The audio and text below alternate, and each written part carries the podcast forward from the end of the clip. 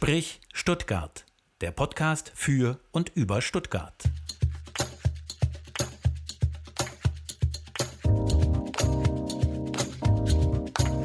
Sprich Stuttgart. Heute zu Gast Cem Arat. Sprich Stuttgart.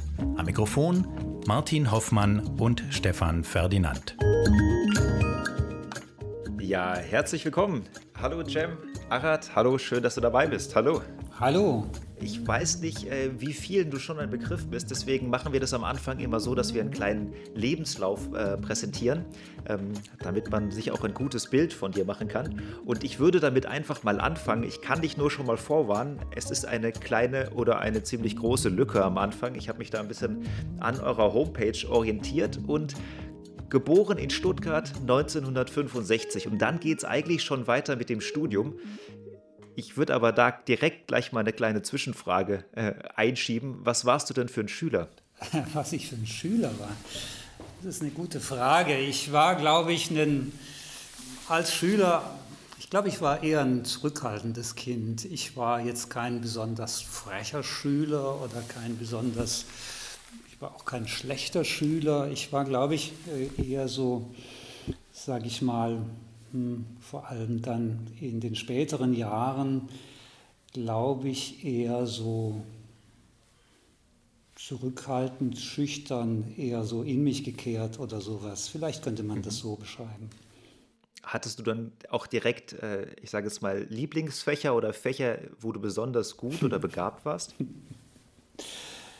Ja gut, das kann man schon sagen, dass mir die bildende Kunst schon immer gut lag. Das habe ich natürlich schon gern gemacht.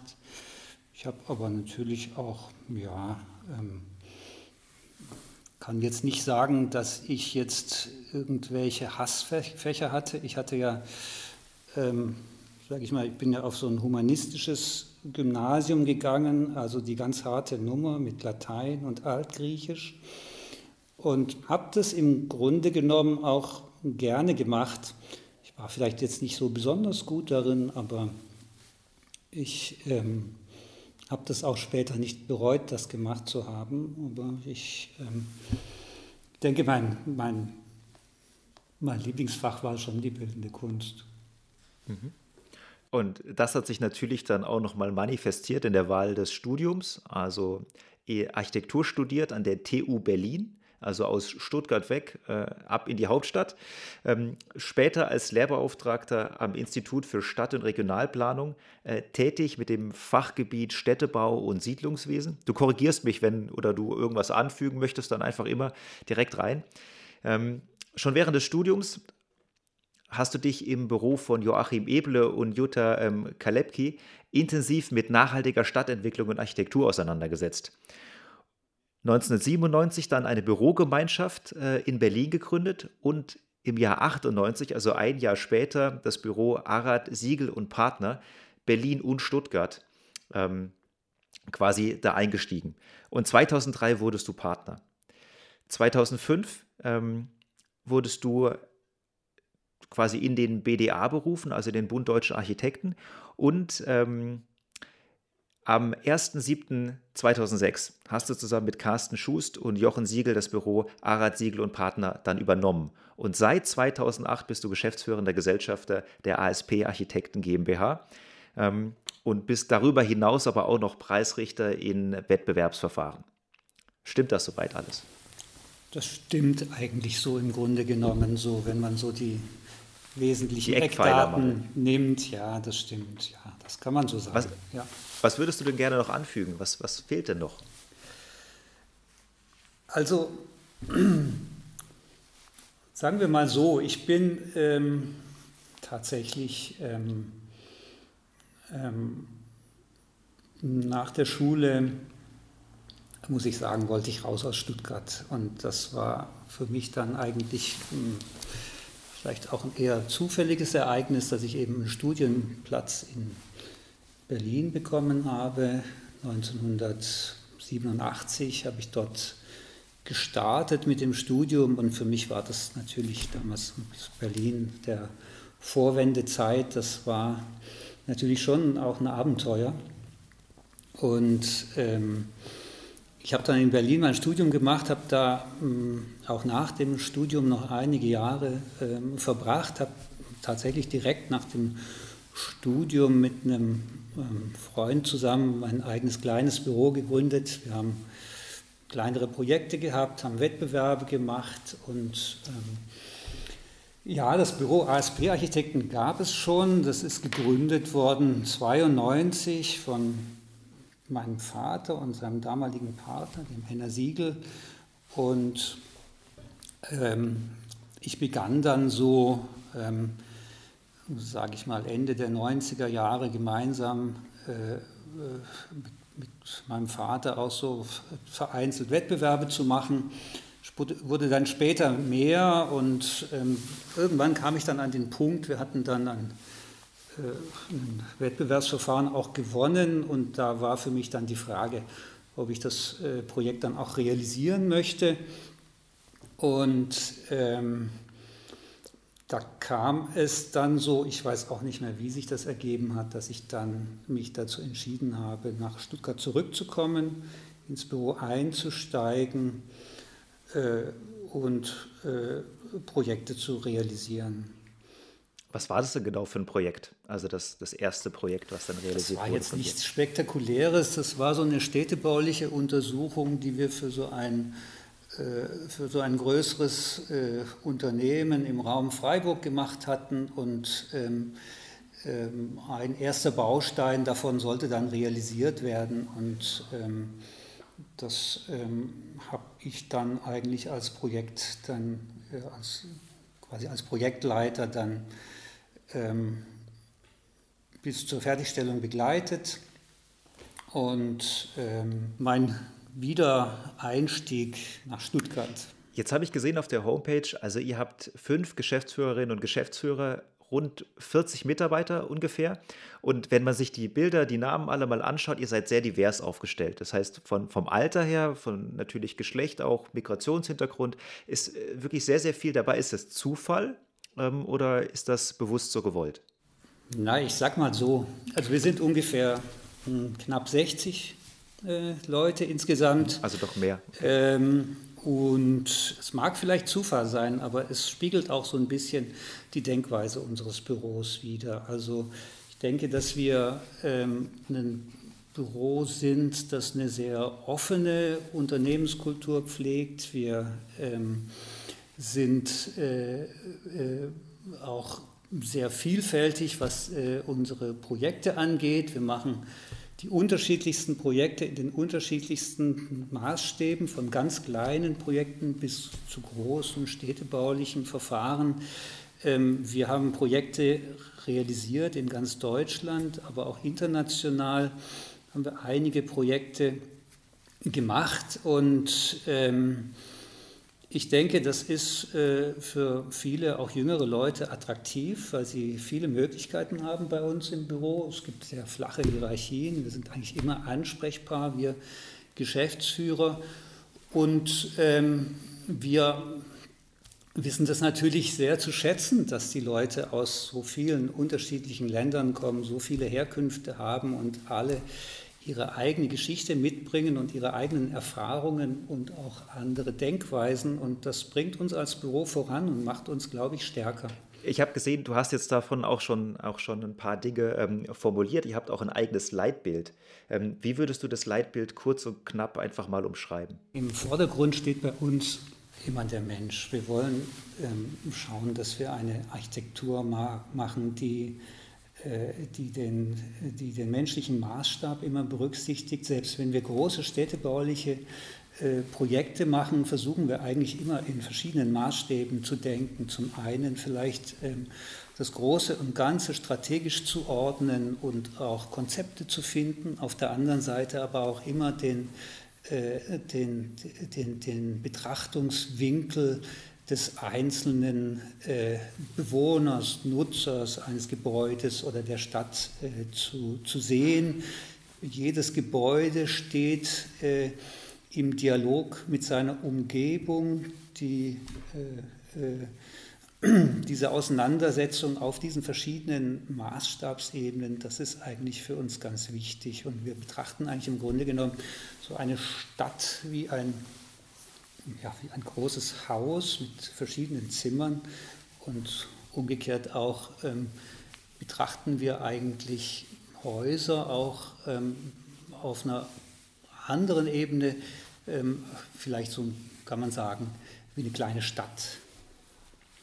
Und ich glaube, von diesen beiden Polen betrachten wir eigentlich alle unsere Projekte, egal wie groß sie sind, und das führt dann oft zu interessanten Ergebnissen. Und die Ergebnisse sind sichtbar in der Stadt, in Stuttgart, auf der ganzen Welt seid ihr unterwegs, aber auch in Stuttgart. Und es gibt ja durchaus einen Grund, warum wir uns jetzt hier in dem Podcast treffen, den wir remote aufnehmen, wie das in der Fachsprache heißt, also in einer Konferenz, jeder am Bildschirm, weil Corona das erzwingt. Aber wenn man durch die Stadt läuft, dann begegnet man euren Projekten auf Schritt und Tritt. Und wir fragen ja immer in dem Podcast unsere jeweiligen Gäste, mit wem würdet ihr eigentlich gerne mal sprechen? Und jetzt war das Interessante, dass gleich mehrere gesagt haben, ja, mit dem, der diesen B14-Wettbewerb gewonnen hat. Ach was. Die wussten den Namen nicht, ja. Die wussten den Namen nicht, die kannten auch ASP nicht. Sie wussten nur, das ist ein Wettbewerb, den fanden sie interessant. Und das kam immer wieder. Ich glaube, 3-4 Mal war das in dem Podcast-Thema. Und dann haben wir angefangen zu recherchieren, haben geguckt, wer hat diesen Wettbewerb gewonnen? Und so kamen wir auf dich, Cem, und wollen jetzt durchaus mit dazu beitragen, dass der Wettbewerb auch ein Gesicht bekommt und einen Namen. Wobei das ja sicherlich Teamarbeit ist, ganz klar. Reden wir noch drüber, über den Wettbewerb. Also das ist einmal das Motiv, wie es dazu kam, dass wir uns heute hier treffen. Mhm. Das Zweite ist, auf Schritt und Tritt habe ich gesagt, und deswegen will ich mal kurz ein paar Dinge nennen, die ihr hier für die und in der Stadt Stuttgart macht, obwohl ihr auf der ganzen Welt unterwegs seid. Der B14-Wettbewerb, den habe ich angesprochen, den thematisieren wir nachher noch, aber auch zum Beispiel jeder, der im Neckarpark unterwegs ist, mal gewesen mit dem Auto, kennt Parkhäuser, und da saniert ihr, wenn ich das richtig sehe, ein Parkhaus mit Energiezentrale. Wir bauen das neu. Ihr baut es komplett neu, okay.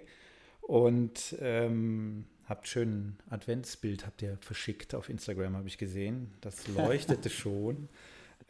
Ich glaube, vielen ist Begriff der Wettbewerb Rosenstein natürlich im Nordbahnhofviertel, direkt bei den Wagenhallen. Im Prinzip ist das ein neuer Stadtteil, wenn ich das richtig erfasse, da am Gleisbogen. Eine Maker City, so habt ihr das genannt. Wahnsinnig riesiges Areal, was da neu definiert wird für die Stadt.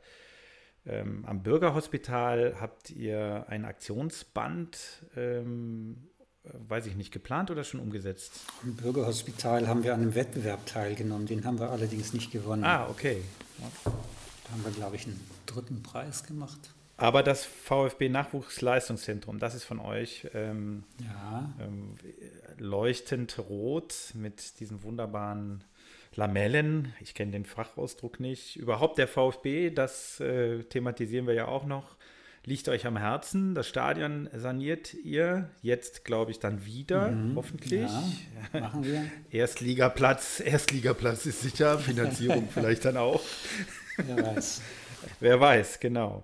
Aber ihr habt euch ja da schon verewigt. Die Halle unter der Untertürkheimer Kurve ist europaweit einmalig. Das ist eine geniale Idee, wie man dieses Areal weiter nutzen kann. 2000 Zuschauer, fast die Halle. Also so, am Gazi-Stadion seid ihr auch unterwegs gewesen auf der Waldau. Die Haupttribüne am Gazi-Stadion ist von uns. Aber jetzt könnten wir noch nach Istanbul gehen. Und das riesen Stadion für Galatasaray erwähnen. Also so, das sind mal jetzt ein paar Hausnummern. Sollte ich noch welche dazufügen, Cem, die wichtig sind für jemand, der in Stuttgart mal eine Stadtwanderung macht und eure Projekte sehen möchte? Was bekommt er dann zu sehen? Also wir machen auch ganz kleine Sachen für die Stadt Stuttgart, zum Beispiel eine Jugendverkehrsschule, wo die Schüler Fahrradfahren lernen zum Beispiel. Die bisher im Westen war, ne? Die war im Westen da so reingezwängt an der Forststraße. Die wird jetzt an den, quasi in das Areal hinter dem Westbahnhof verlegt, quasi am Waldrand. Ein kleiner, eingeschossiger Holzbau mit so einem Parcours für die Kinder, wo sie eben Fahrradfahren üben können und die Verkehrsregeln lernen und solche Dinge. Also das wäre jetzt zum Beispiel ein Beispiel. Wir machen auch ganz, also auch Schwarzbrot-Projekte. Wir haben so einen Betriebshof, den wir in Bad Cannstatt bauen, an der Deckerstraße, für das Garten- und Friedhofsamt und für das Tiefbauamt. Da sind so Lagerflächen und Betriebsräume und Umkleiden und sowas. Also wir scheuen uns nicht, auch solche Aufgaben zu machen. Wir haben dann eine Sanierung des Kongresszentrums neben der Liederhalle gemacht, das KKL. Das ist ein Projekt, das ist eigentlich aus einer Brandschutzsanierung entstanden, und während man das eben so gemacht hat oder eigentlich auch in der Studie zu diesem Verfahren hat sich gezeigt, dass man da eben erheblich mehr machen muss, als nur den Brandschutz zu sanieren. Das ist so eine Art, das ist kein vollständig neues Projekt, das ist eine Sanierung, da wird auch viel von dem, was im Bestand da ist, respektiert, und dennoch versuchen wir dort natürlich auch einen neuen Aspekt oder auch eine zeitgemäße Architektursprache noch zu integrieren. Ja. Das führt mich dann tatsächlich zu der Frage, wenn man so eine Einstiegsfrage, die spannend ist, einem Architekten zu stellen: Warum lohnt Stuttgart? Warum lohnt Stuttgart? Stuttgart lohnt, weil es, glaube ich, eine Stadt ist, die sich auch verändert. Sie hat zum einen Dinge, die sich in den letzten Jahrzehnten vielleicht bewegt haben. Manche Dinge sind sicherlich nicht ganz positiv, ich war jetzt kein großer Freund von Stuttgart 21 und da ist jetzt einiges umgewälzt worden, aber im Zuge der Veränderungen, glaube ich, wird die Stadt oder im Zuge dieser Baumaßnahmen zu Stuttgart 21 wird natürlich ein Riesenareal hinter dem Bahnhof frei, und das gibt einfach eine wahnsinnig tolle Chance für die Stadt, sich ein Stück weit neu zu erfinden. Und ich glaube, da ist einiges in Bewegung geraten. Es ist auch mittlerweile ein Bewusstsein da, dass die Stadt eine Veränderung braucht, eine Transformation. Und das Gleiche gilt ja auch für den Bereich der Mobilität und des Verkehrs. Auch da muss sich die Stadt erfinden. Und ich glaube, das wird eine spannende Zeit. Und ich glaube, alleine darum lohnt schon Stuttgart. Natürlich lohnt Stuttgart auch noch aus anderen Gründen, ganz klar. Ich könnte jetzt irgendwie bedeutende Kultureinrichtungen nennen. Ich könnte die schönen grünen Hanglagen nennen. Ich könnte Ausflugsorte in der Umgebung nennen. Aber ich denke, Stuttgart ist eine Stadt, die eigentlich in ihrem Kern einige Transformationen vor sich hat in einer Art und Weise, wie sie andere Städte nicht vor sich haben. Und zumindest ist das Potenzial da. Jetzt kommt es nur darauf an, wie man das Potenzial richtig nutzt. Da reden wir ja noch drüber, auch im Zuge des Wettbewerbs zur B14. Jetzt hast du das angesprochen, genau, die Kultureinrichtungen, die werden dann auch bei dieser Frage gerne und immer wieder genannt. Und normalerweise, wenn Corona nicht so zugeschlagen hätte, wie es zugeschlagen hat, hätten wir uns getroffen. Und das führen wir dann immer ein hiermit. Sprich Stuttgart, Ortsbeschreibung. Ja, wir wären nämlich gewesen, Martin, im Foyer der Staatsgalerie. Genau, da wären wir eigentlich gewesen, Stefan, du hast es gerade gesagt, wenn nicht der Lockdown wäre. Wir sind jetzt gerade alle entweder im Büro oder im Homeoffice und zeichnen den Podcast auf, aber eigentlich wären wir im Foyer von der Staatsgalerie. Und das ist bei uns ja immer so, dass eigentlich der Gast entscheiden kann, wo wir uns treffen. Jetzt die Frage, Cem, warum hätten wir uns in der Staatsgalerie getroffen? Ich gebe das mal hier frei, das ist das Foyer, der Bildschirm da, in der Nähe hätten wir auch gesessen. Ehrlich gesagt, das sind die drei Männer auf Bank. Ja, das heißt tatsächlich so von Stefan Balkenhol. Ich weiß gar nicht, ob die noch im Foyer da vorne stehen. Ich war jetzt so lange tatsächlich nicht mehr da. Das ist, glaube ich, von 2014 oder so, das Foto. Aber da sieht man die drei Männer, die uns angucken sozusagen auf dem grünen, berühmten grünen Boden. Warum dieser Ort? Da hätten wir nun auch sitzen können, zu dritt, auf der Bank an der schönen, geschwungenen Fassade, ja. Ich mag die Staatsgalerie besonders gern, muss ich zugeben. Das ist sicherlich ein besonderer Ort in Stuttgart. Die Staatsgalerie ist sicherlich auch eines der bedeutendsten Bauwerke in Stuttgart, der, sag ich mal, Ende des letzten Jahrhunderts oder wie sagen wir. Aber die Staatsgalerie ist natürlich auch ein Gebäude, das zu der Zeit, als es entstanden war, höchst umstritten war.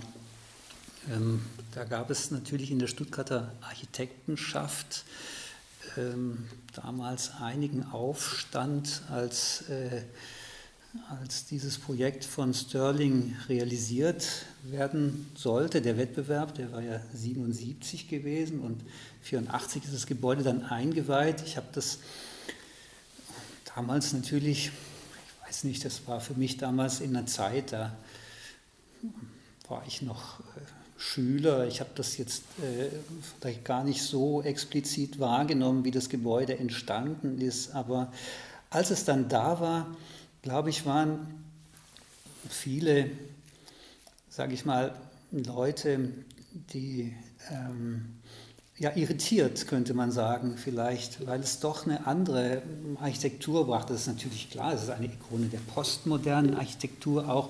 Und die Art und Weise, wie Stirling das gemacht hat, mit verschiedenen Versatzstücken auch der klassischen Architektur zu arbeiten und demgegenüber auch kontrastierend die Moderne, das hat natürlich einiges ausgemacht. Und natürlich, wenn wir jetzt das Bild von diesem Foyer sehen, dieser grüne Boden, das war natürlich ein maximaler Kontrast zu dem, wie man damals eigentlich Architektur gemacht hat. Und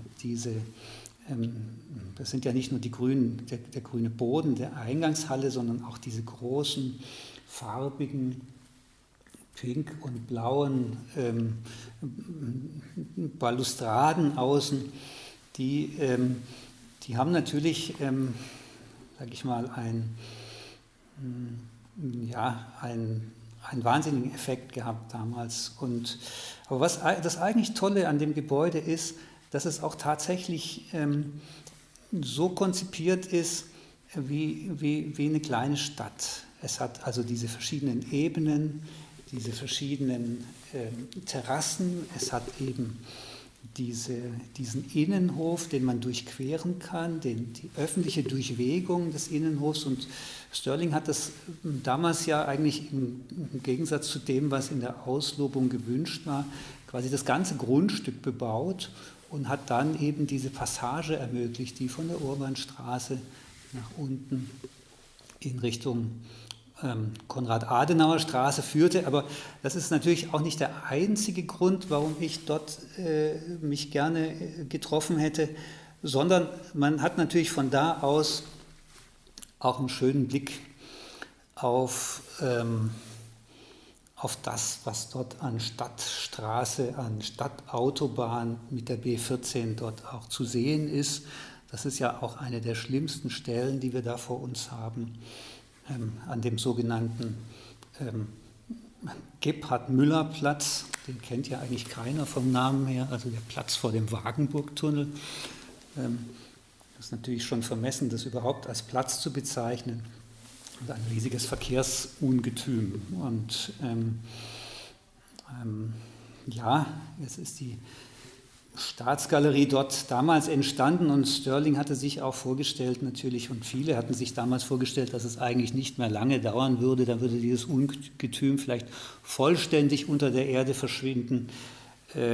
Das ist dann aber leider nicht geschehen und wir haben uns natürlich dann auch mit der Frage auseinandergesetzt bei unserem Wettbewerb für die B14, wie gehen wir damit eigentlich heute um, was ist eigentlich heutzutage ein zeitgemäßer Umgang mit einem solchen monofunktionalen Verkehrsbauwerk, mit so einem Ungetüm und was kann dabei entstehen, was dieses Gebäude, diese wunderbare Staatsgalerie auf angemessene Art und Weise wieder in Szene setzen kann und auch natürlich all die anderen Kulturinstitutionen entlang der Konrad-Adenauer-Straße. Damit sind wir jetzt mittendrin beim Wettbewerb und da können wir ja dann auch gleich weitermachen.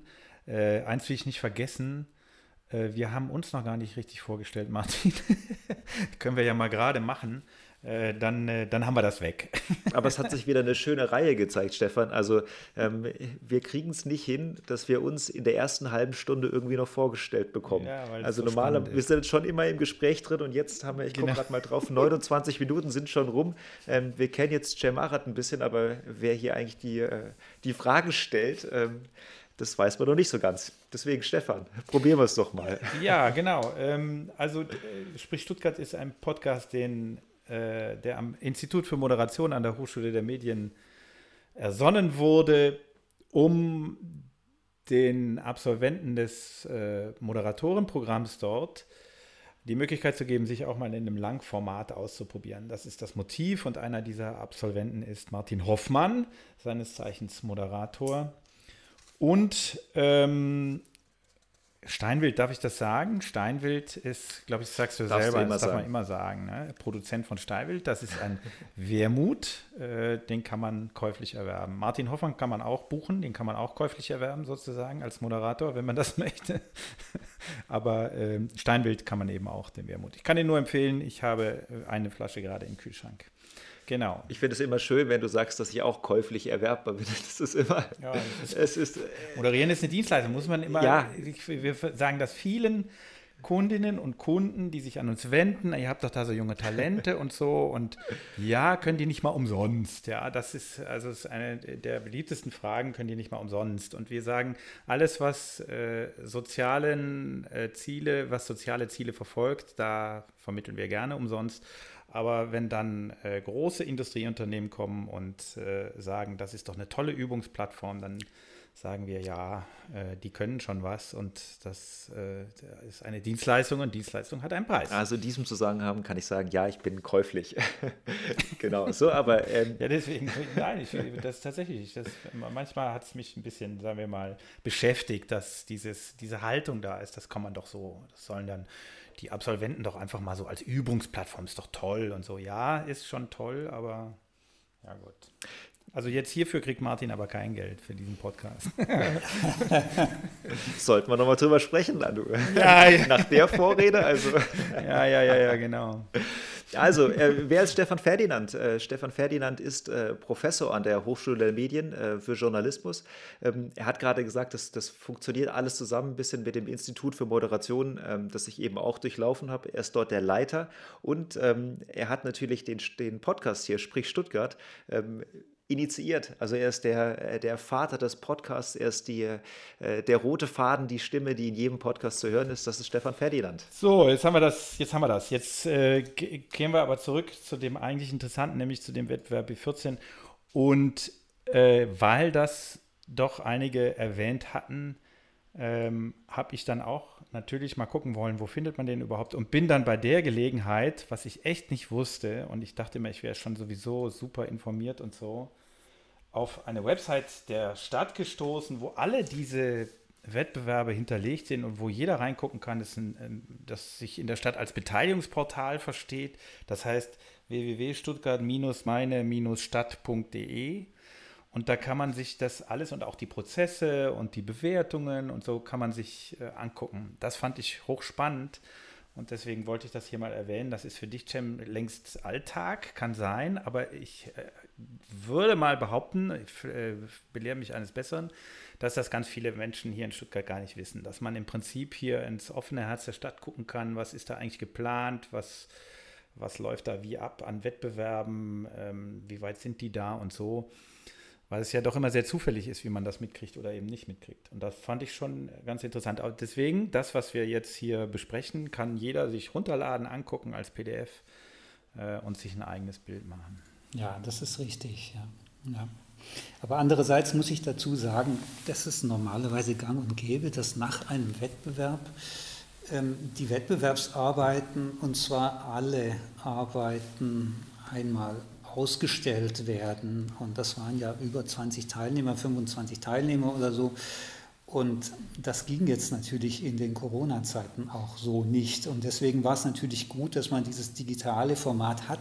Es ersetzt allerdings auch nicht die Ausstellung. Also die Preisträger waren dann im Rathaus ausgestellt, das konnte man sich da anschauen, im 3. Stock, und auch wenn ich die Pläne der Kollegen anschaue und studiere, muss ich sagen, das ist natürlich was anderes, wenn man direkt vor den Plänen steht, wenn man sich auch mit anderen austauschen kann und so weiter. Und eigentlich wäre es auch angemessen gewesen für einen Wettbewerb, der diesen Stellenwert hat, der ja auch ein Ideenwettbewerb ist. Das heißt, es sind erstmal grundsätzlich Ideen, über die weiter diskutiert werden muss, auch, dass man diesen dann auch einer größeren Öffentlichkeit vorstellt. Und ich wünsche mir das auch eigentlich immer noch, dass man auch vielleicht irgendwann in der Nach-Corona-Zeit die Gelegenheit findet, in irgendeinem Ort, möglicherweise im Stadtpalais oder sonst wo, sowas auch nochmal auszustellen, dass man sich wirklich auch als Besucher, als Interessierte, als Stadtbewohner ein Bild davon machen kann. Ich finde das extrem wichtig, was du da formulierst, weil mir das jedenfalls persönlich so geht, dass ich viele dieser Ideen, die verlieren, die hat man dann nicht mehr auf dem Bildschirm. Das verliert sich mit der Zeit. Und gerade bei dem Wettbewerb habe ich gedacht, in der Vergangenheit gab es ja schon öfter mal Wettbewerbe zur B14. Allerdings. Kein Mensch hat das irgendwie auf dem Schirm. Kein Mensch hat diesen Prozess irgendwie vor Augen gehabt.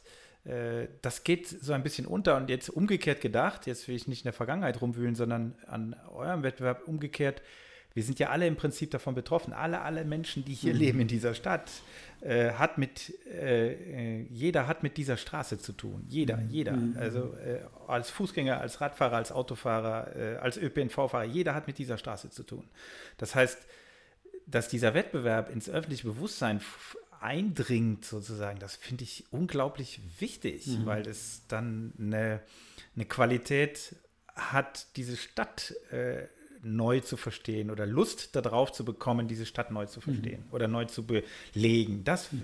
Also das ist nicht bloßes Marketing. Ich habe das jetzt gedacht, weil der Herr Nopper redet davon, dass man jetzt als erstes mal eine Marketingkampagne machen sollte.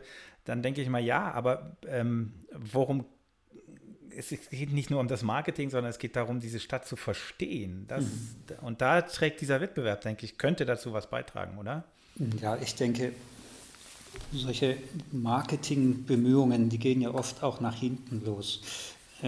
Ich glaube, was man braucht, ist was authentisch ist. Und an dieser Stelle sollte sich die Stadt Gedanken machen, wie sie eine ernsthafte Transformation hinbekommt, eine Verkehrswende, eigentlich weg von diesem monofunktionalen Bauwerksungetüm mit den vielen Tunnels hin zu einem Ort, an dem man sich wieder aufhalten mag, und das ist ein Schritt hin zu einer lebenswerten Innenstadt.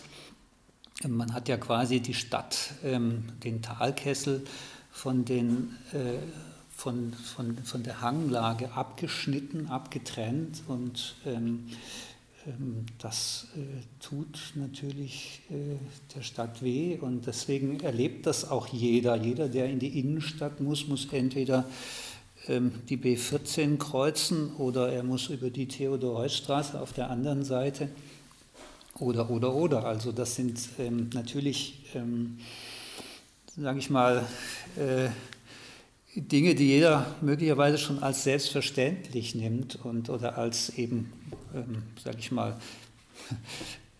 so ist es halt, ja, aber es muss nicht so sein. Und tatsächlich haben wir, auch wir haben schon 2007, 2008 an einem Wettbewerb teilgenommen, wo es um die um das Teilstück der Kulturmeile der Konrad-Adenauer-Straße ging. Und da haben wir damals auch einen dritten Preis gemacht. Aber das wurde damals gar nicht realisiert, auch nicht der erste Preisträger. Und das verschwand eben wieder in den Schubladen. Und wir wünschen uns natürlich und wir denken auch, dass es jetzt höchste Zeit ist, das anzugehen. Es ist vielleicht auch heute ein anderes Bewusstsein da. Längst haben aber andere große Städte mit dieser Verkehrswende, mit der Mobilitätswende begonnen und Stuttgart muss eigentlich fast aufpassen, dass es da den Anschluss nicht verliert. Es gibt Städte, die da weit voraus sind. Ich denke da an Kopenhagen, aber auch Barcelona hat wirklich erhebliche Veränderungen in der Stadt vorgenommen. Auch in Berlin passiert einiges diesbezüglich. Also Stuttgart ist da jetzt auch nicht mehr alleine, hat aber natürlich eine verhältnismäßig kleine Innenstadt, die von allen Seiten abgeschnitten ist. Also hier ist es besonders wichtig, etwas zu tun. Und von daher denke ich, es ist an der Zeit. Es ist an der Zeit, sich Gedanken zu machen. Und insofern war es natürlich auch richtig, dass dieser Wettbewerb ausgelobt wurde. Und es war auch richtig, dass man diesen Wettbewerb quasi, dass man jetzt nicht ein Teilstück der B14 betrachtet hat, sondern dass man gesagt hat, wir betrachten jetzt den gesamten Stadtraum vom Marienplatz eigentlich bis zum Cannstatter Tunnel. Und überlegen uns etwas, wie dort Veränderung stattfinden kann, wie da Stadt zusammenwachsen kann und wie dort ein neuer urbaner Raum entstehen kann. Da können wir doch mal wenigstens an einigen Punkten ins Detail gehen. Ich habe den Plan jetzt mal aufgemacht. Wir sehen das hier als PDF und fangen tatsächlich mal am Marienplatz an. Der Marienplatz, das ist ja eigentlich ganz, finde ich immer wieder interessant. Der spielt in dem Podcast übrigens häufig eine Rolle. Und zwar immer unter diesem Stichwort Lebensqualität und urbanes Stadtgefühl, was jetzt fast selbstverständlich und als so Vorzeigeplatz eigentlich in der Stadt immer wieder genannt wird. Was mich tatsächlich aber auch ein bisschen überrascht, weil als der fertiggestellt war, neu, der unglaublich viel Kritik erfahren hat. Betonwüste und ich weiß nicht, was da auch negativ im Prinzip wurde, der Platz hier Militäraufmarschplatz und was weiß ich, was da an Diktion im Raum stand. Jetzt wird er als Positivbeispiel, also das ist so eine Wandlung, oder nehme ich das falsch wahr, eine Wandlung eines Platzes, das hat mich total überrascht. Aber jetzt sind wir am Marienplatz, reden wir nicht über Marienplatz, aber vielleicht dann doch, weil das vielleicht ein Beispiel ist für eine gelungene Wandlung, von der du eben gesprochen hast. Ja, der Marienplatz, das ist schon ganz interessant. Der Marienplatz ist natürlich zunächst mal ein Platz, der fast etwas überdimensioniert ist. Also das heißt, der Platz ist eigentlich viel zu groß, um so eine Art von Geborgenheit oder Aufgehobensein oder so zu bieten. Aber man sieht natürlich auch, dass es ganz wichtig ist, was auf diesem Platz passiert, wie er dann letzten Endes auch angenommen werden kann. Ich glaube, die Kunst ist es, den öffentlichen Raum so zu programmieren, dass er auch angenommen wird und auf der anderen Seite aber auch genügend Freiraum zu lassen, dass er eben auch in unterschiedlicher Art und Weise angenommen werden kann. Und man kann natürlich nicht wissen letzten Endes, ob es dann auch funktioniert. Und ich muss sagen, ich war selbst auch überrascht, nachdem ich einige Zeit nicht am Marienplatz war und dann auf einmal dort stand, und im Sommer sind da eben Tausende von Leuten auf dem Platz, und das ist natürlich etwas, ja, manche dieser Entwicklungen, das ist letzten Endes nicht planbar.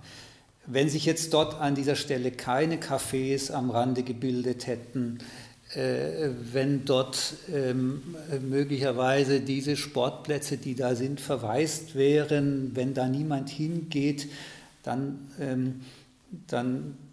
wäre die Kritik, die man am Anfang geäußert hat möglicherweise berechtigt, aber er hat eben eine andere Qualität. Also man sieht natürlich auch, dass es einen enormen Bedarf gibt, in der Innenstadt solche städtischen Räume zu haben, wo man sich begegnen kann, wo man sich treffen kann und die aber auch genügend Offenheit haben, um sozusagen angeeignet zu werden. Und dort am Marienplatz sozusagen als Auftakt, da haben wir ja auch in unserem Wettbewerb gar nicht viel verändert. Wir haben uns ja nur angeschaut, wie ist das eigentlich für den Autofahrer, der sozusagen aus dem Heslacher Tunnel herauskommt, wie kommt er da an? Und wir haben eben geschaut, dass wir diesen Bereich der Hauptstädter Straße zwischen Marienplatz und Österreichischen Platz auf eine zweispurige Straße begrenzen, weil wir gesagt haben, vor der Einfahrt zum Tunnel müssen sowieso alle wieder auf eine Spur zurück, und der Tunnel ist ja nun auch nur eine Spur in jede Richtung, und der Stau entsteht ja eigentlich dadurch, dass sich die Fahrzeuge dort dann vor dieser Ampel sammeln. Wir sind aber auf der anderen Seite auch, also wir haben uns natürlich mit dem Verkehrsthema auseinandergesetzt, und ich muss vielleicht jetzt an der Stelle auch mal sagen, das ist natürlich, du hast es vorhin erwähnt, es ist eine Teamarbeit. Wir hatten wirklich sehr gute und sehr innovative Verkehrsplaner mit im Boot, die Gisela Städte aus Darmstadt, die da auch sehr innovativ unterwegs ist und vor allen Dingen natürlich Konzepte entwickelt, die Fußgänger und Radfahrer in den Vordergrund stellt. Und das war sozusagen auch so die Basis erstmal, dass wir durch unsere Verkehrsplaner versucht haben herauszufinden, was ist denn wirklich möglich, beziehungsweise wie können wir den Verkehrsraum für den mobilen Individualverkehr so herunterschrauben, dass eben auch Orte übrig bleiben zur Gestaltung. Und dann haben wir haben wir natürlich sehr eng zusammengearbeitet. Also wenn ich von wir spreche, spreche ich im Übrigen immer von Markus Weißmann und mir. Markus Weißmann ist einer der Geschäftsführer unseres Büros, mein Büropartner, und wir haben gemeinsam schon damals 2007, 2008 diesen ersten Wettbewerb für die Kulturmeile gemeinsam gemacht, damals noch in unterschiedlichen Büros, und er ist dann 2016, 17, dann wir haben so viel und so lange zusammengearbeitet, dass wir dann irgendwann beschlossen haben, dass wir doch das gleich gemeinsam weiterführen.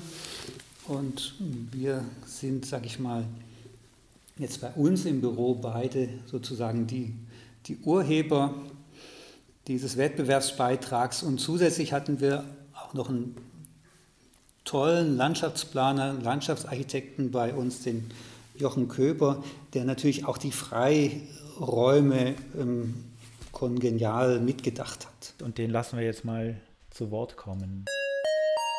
Sprich Stuttgart, Best Buddy.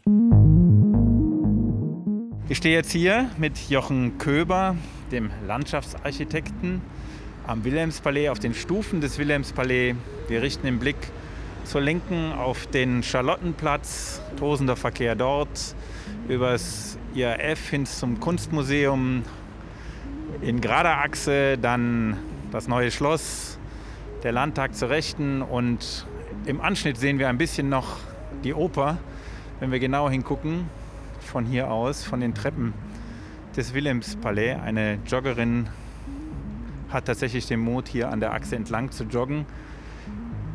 Herr Köper, was geht Ihnen durch Herz und Kopf, wenn Sie hier den Blick schweifen lassen?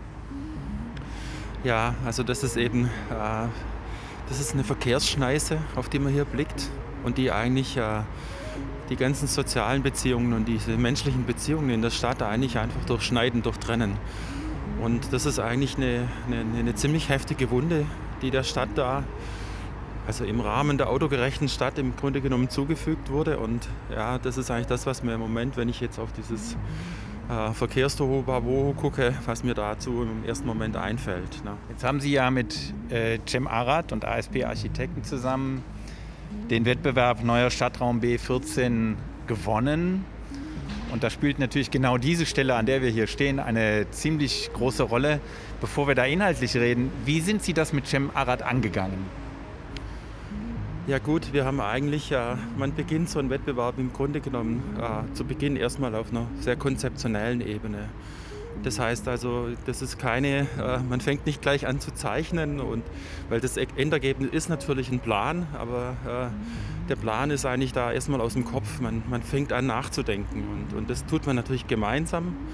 Wobei man natürlich bei so einem Projekt wie jetzt hier bei der B14, das ist ja jetzt ein Ort, der einem durchaus vertraut ist.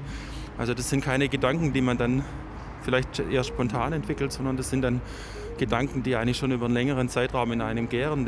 Der Raum ist ja schon öfter mal planerisch überarbeitet worden. Die Kulturmeile, da gab es Jahre vorher schon mal einen Wettbewerb zu diesem Thema. Und dann ist man, da hat sowohl ASP als auch wir damals daran teilgenommen, mit unterschiedlichem Erfolg. Und dann geht einem so ein Raum, wie der sich hier darstellt, eigentlich nie aus dem Kopf. Und dann fangen eigentlich schon zu Beginn, dann, wenn man in die konzeptionelle Phase eintritt, sprudeln natürlich ein Stück weit auch die Ideen. Und da gilt es natürlich dann in einem Team, die abzugleichen. Wo gibt es eben Kohärenzen, wo gibt es im Grunde genommen auch konkurrente Situationen. Und das funktioniert natürlich jetzt in einem erfahrenen Team. Wir kennen uns jetzt schon länger, haben auch schon zum Rosenstein beispielsweise zusammengearbeitet. Und na, kommt man relativ schnell zueinander. Und das hat halt hier ganz gut geklappt jetzt in dem Fall. Mal ganz konkret, gehen Sie dann mit dem Cem hier sozusagen auch mal an der B14 lang und über die kritischen Fußgängerampeln, ich weiß es nicht, macht man das so oder passiert das alles nur im Kopf? Nein, das macht man auch gemeinsam, wobei das jetzt eigentlich in dem Fall eher so war, dass jetzt Cem mit seinem Partner Markus Weißmann wohl auch öfters die Straße abgegangen ist, also während der Wettbewerbsphase, und natürlich haben wir das auch getan. Aber in dem Fall sind wir es jetzt nicht gemeinsam abgegangen. Aber die Orte, die sind dann so präsent, dass man eigentlich im Gespräch jetzt nicht unbedingt vor Ort stehen muss, weil die Orte so vertraut sind und die gehen einem jetzt als Stuttgarter ja ein oder als planender Stuttgarter in Fleisch und Blut über, wenn man so will.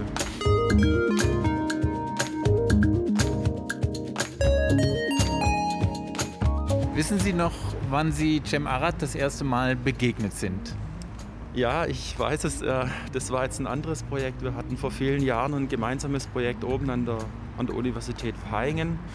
Da haben wir uns im Hochhaus, wo eben das Universitätsbauamt sitzt, haben wir uns wahrgenommen. Aber das war natürlich noch eine sehr,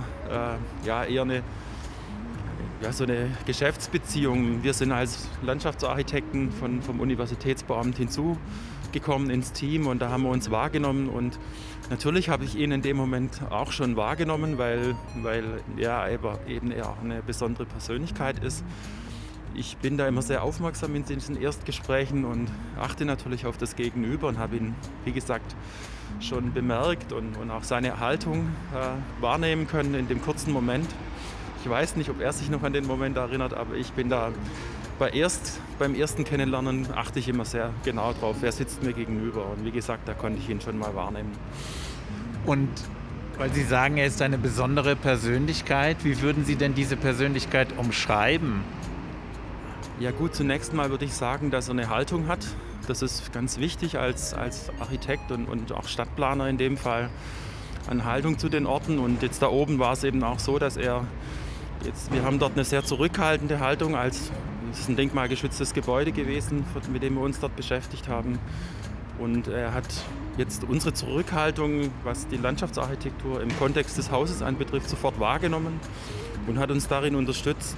Und da wurde eigentlich schon relativ früh spürbar, dass es ihm nicht so sehr darum ging, jetzt sich dort in den Vordergrund zu stellen, sondern die Architektur und das Gebäude. Und hat es dann, glaube ich, auch in dem Zusammenhang wahrnehmen können, dass wir ähnlich denken. Und ist das was ihn dann auch auszeichnet, dass er sehr ruhig an der Sache arbeitet und weniger, personenzentriert? Ja, das ist sicherlich ein wichtiger Aspekt bei der Planung überhaupt, dass man sich nicht so sehr auf sich persönlich nicht so sehr wichtig nimmt, sondern dass man die Sache sieht und dann ein Gefühl und eine Sensibilität für den Ort und für die Aufgabe entwickelt und weniger jetzt.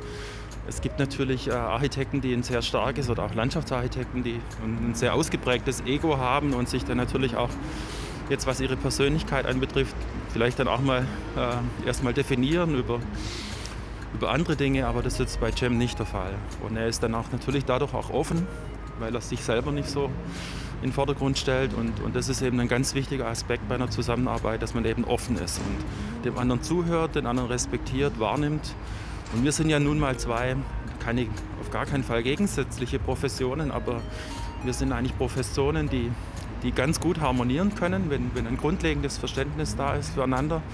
Und das ist eben beim Cem gegeben und das macht natürlich die Arbeit natürlich dann auch interessant und spannend.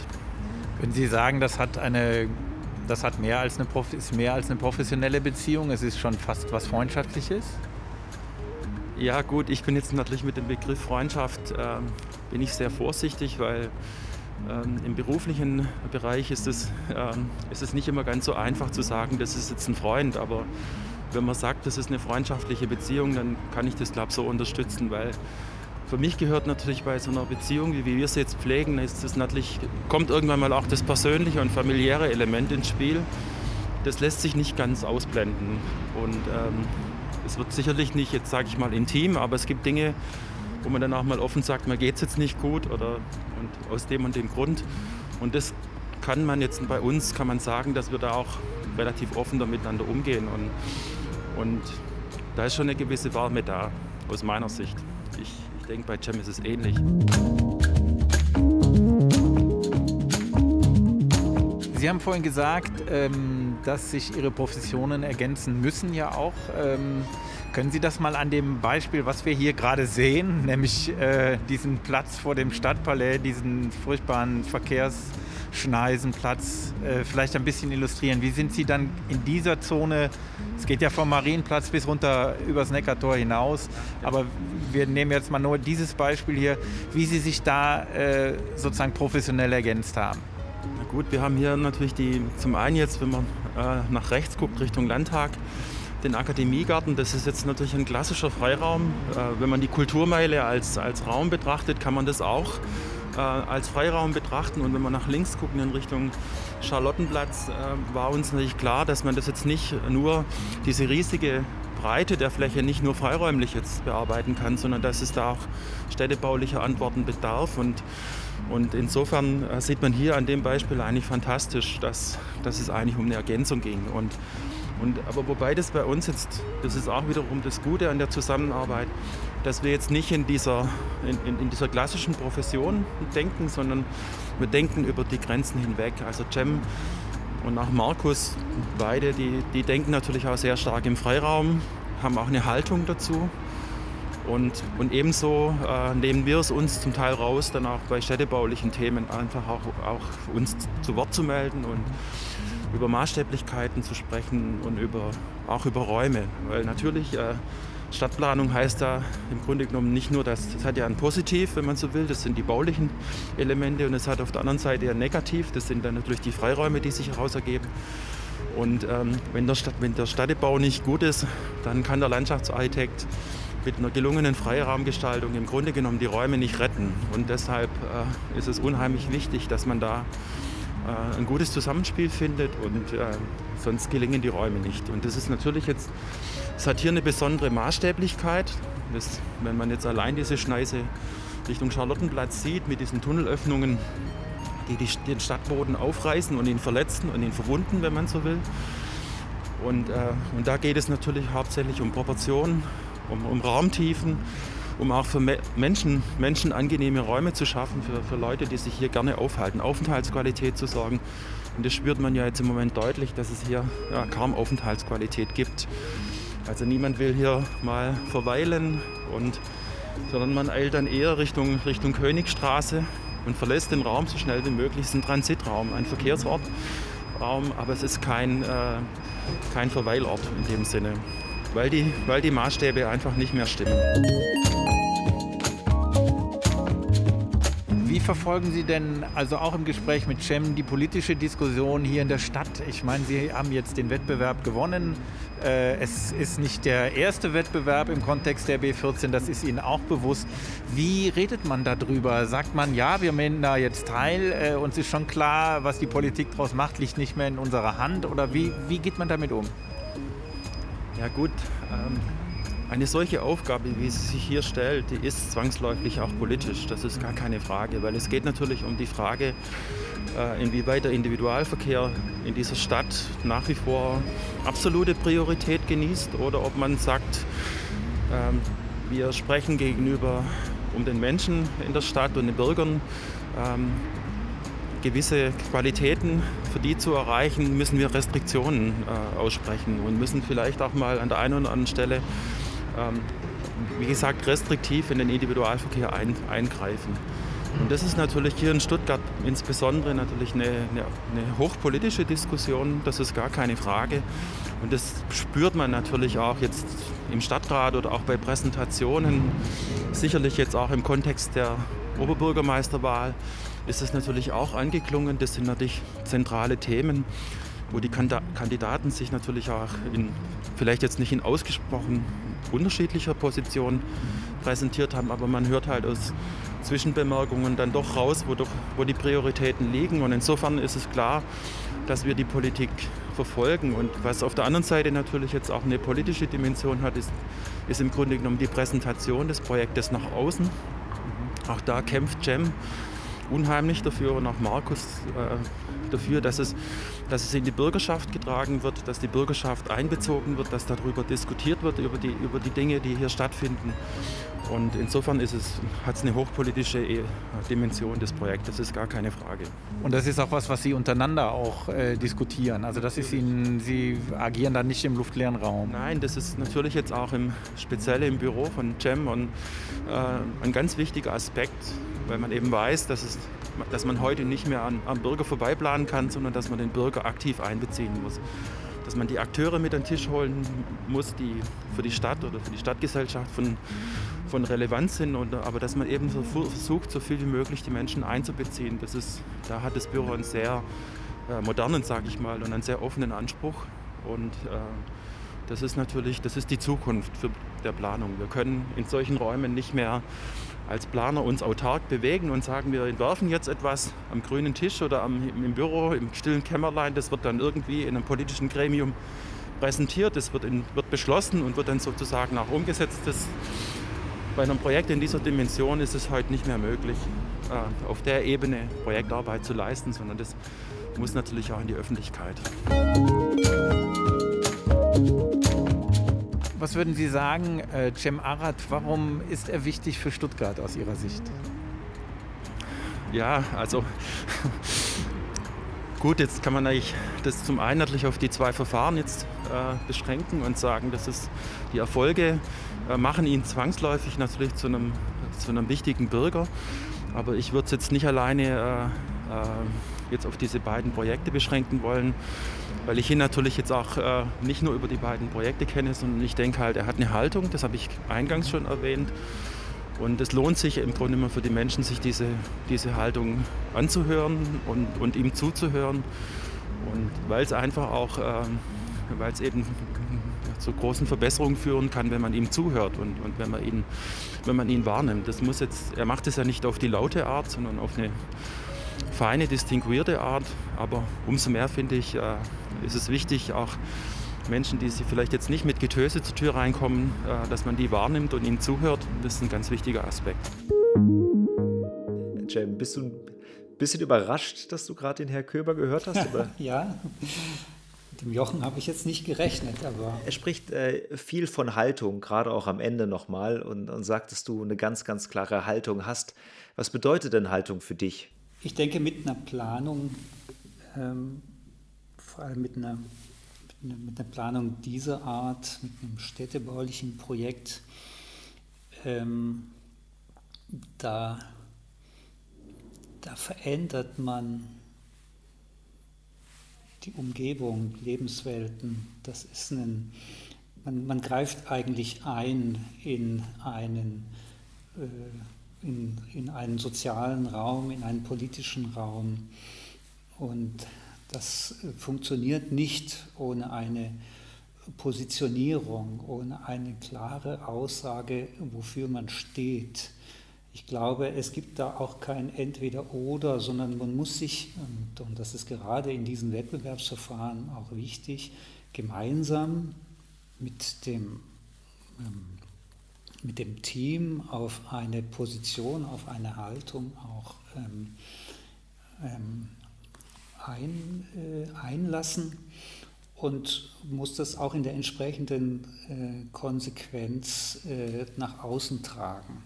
Und es ist dann natürlich auch wichtig, gerade bei so einem Verfahren wie hier bei der B14, dass man dann auch in dem weiteren Verlauf seine Haltung und seinen Beitrag auch weiterverfolgt.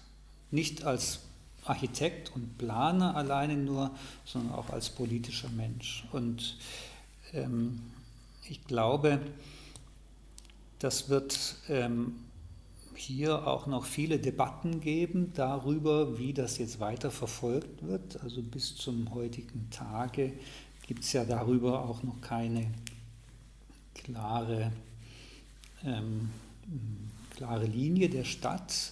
Es hat sich jeder dazu geäußert, dass sie das im Prinzip machen wollen, aber es kommen jetzt schon die ersten Abers und Wenns und so weiter und so fort.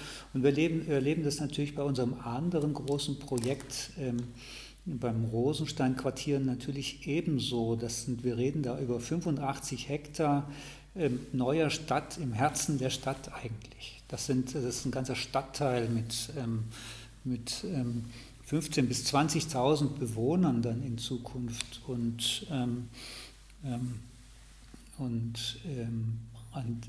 jetzt gibt es natürlich viele, sag ich mal, Randbedingungen und Gegebenheiten, die sich im Laufe eines solchen Projektes auch entwickeln, und man muss dann schon auch mit einiger Beharrlichkeit auch für seine Ideen kämpfen und versuchen, andere zu überzeugen. Und das kann man nicht, wenn man keine Haltung dazu hat. Also wenn ich dann sage, ja, wie hätten Sie es denn gerne oder sowas, das geht ja nicht, das ist ja unvorstellbar. Sondern man muss dann schon hergehen und sagen, das und das waren die Gründe, warum wir das weiter verfolgt haben. Und wir haben natürlich bestimmte Randbedingungen damals so in dieser Art und Weise während des Wettbewerbs noch nicht kennengelernt. Die begegnen uns heute, aber wir müssen natürlich auch die anderen Beteiligten, die Politik, die Verwaltung, davon überzeugen, dass man trotzdem versucht, trotz aller Widrigkeiten den Weg weiterzugehen und eben auch entsprechend ein Stück weit konsequent zu bleiben, um dann wirklich auch das Ziel nicht aus den Augen verlieren, das ist ganz wichtig. Bevor wir das vertiefen, würde ich gerne nochmal an dem Marienplatz bleiben. Du hast den Verkehr angesprochen. Da zwei Fragen. Das erste ist, diese Verkehrsplanung, ist die muss der Verkehr zunächst reduziert werden, damit euer Wettbewerb Realität werden kann. Also bedarf es einer politischen Entscheidung, den Verkehr drastisch zu reduzieren, sonst funktioniert euer Wettbewerb nicht. Oder ist euer Wettbewerb so, dass, du hast es angesprochen, ja, die stauen sich alle vom Schattenring runter, die fahren ja eh nur einspurig da durch, also kriegen wir das irgendwie, verspielt sich das. Aber ich glaube, das verspielt sich nicht, oder? Ja, nein, es ist so. Diese politische Entscheidung ist im Grunde genommen schon getroffen worden mit der Wettbewerbsvorgabe. Das ist ganz interessant, das muss man dann auch immer beachten, weil jetzt im Nachhinein wird wieder darüber diskutiert, aber die Stadt hat dieses Verfahren ja vorbereitet und hat in einem Beschluss, den auch der Gemeinderat abgesegnet hat, beschlossen, diesen Wettbewerb unter der Maßgabe zu gestalten, dass der Verkehr um 50% reduziert wird. Das war also unsere Ausgangsbedingung. Wenn man jetzt natürlich kommt und sagt, ja, aber der Verkehr ist ja noch da und wie sollen wir den um 50% reduzieren? Ja, das können wir jetzt nun auch nicht alleine lösen, sondern da geht es natürlich darum, da muss eine Vielzahl von Maßnahmen her. Deswegen rede ich auch von der Mobilitätswende. Also das fängt schon an damit, dass man natürlich den öffentlichen Nahverkehr viel mehr stärken muss, dass man viel höhere Frequenzen von Fahrten im öffentlichen Nahverkehr haben muss. Das geht aber auch weiter, dass man den Raum für Fußgänger und für Radfahrer vor allen Dingen stärkt, dass man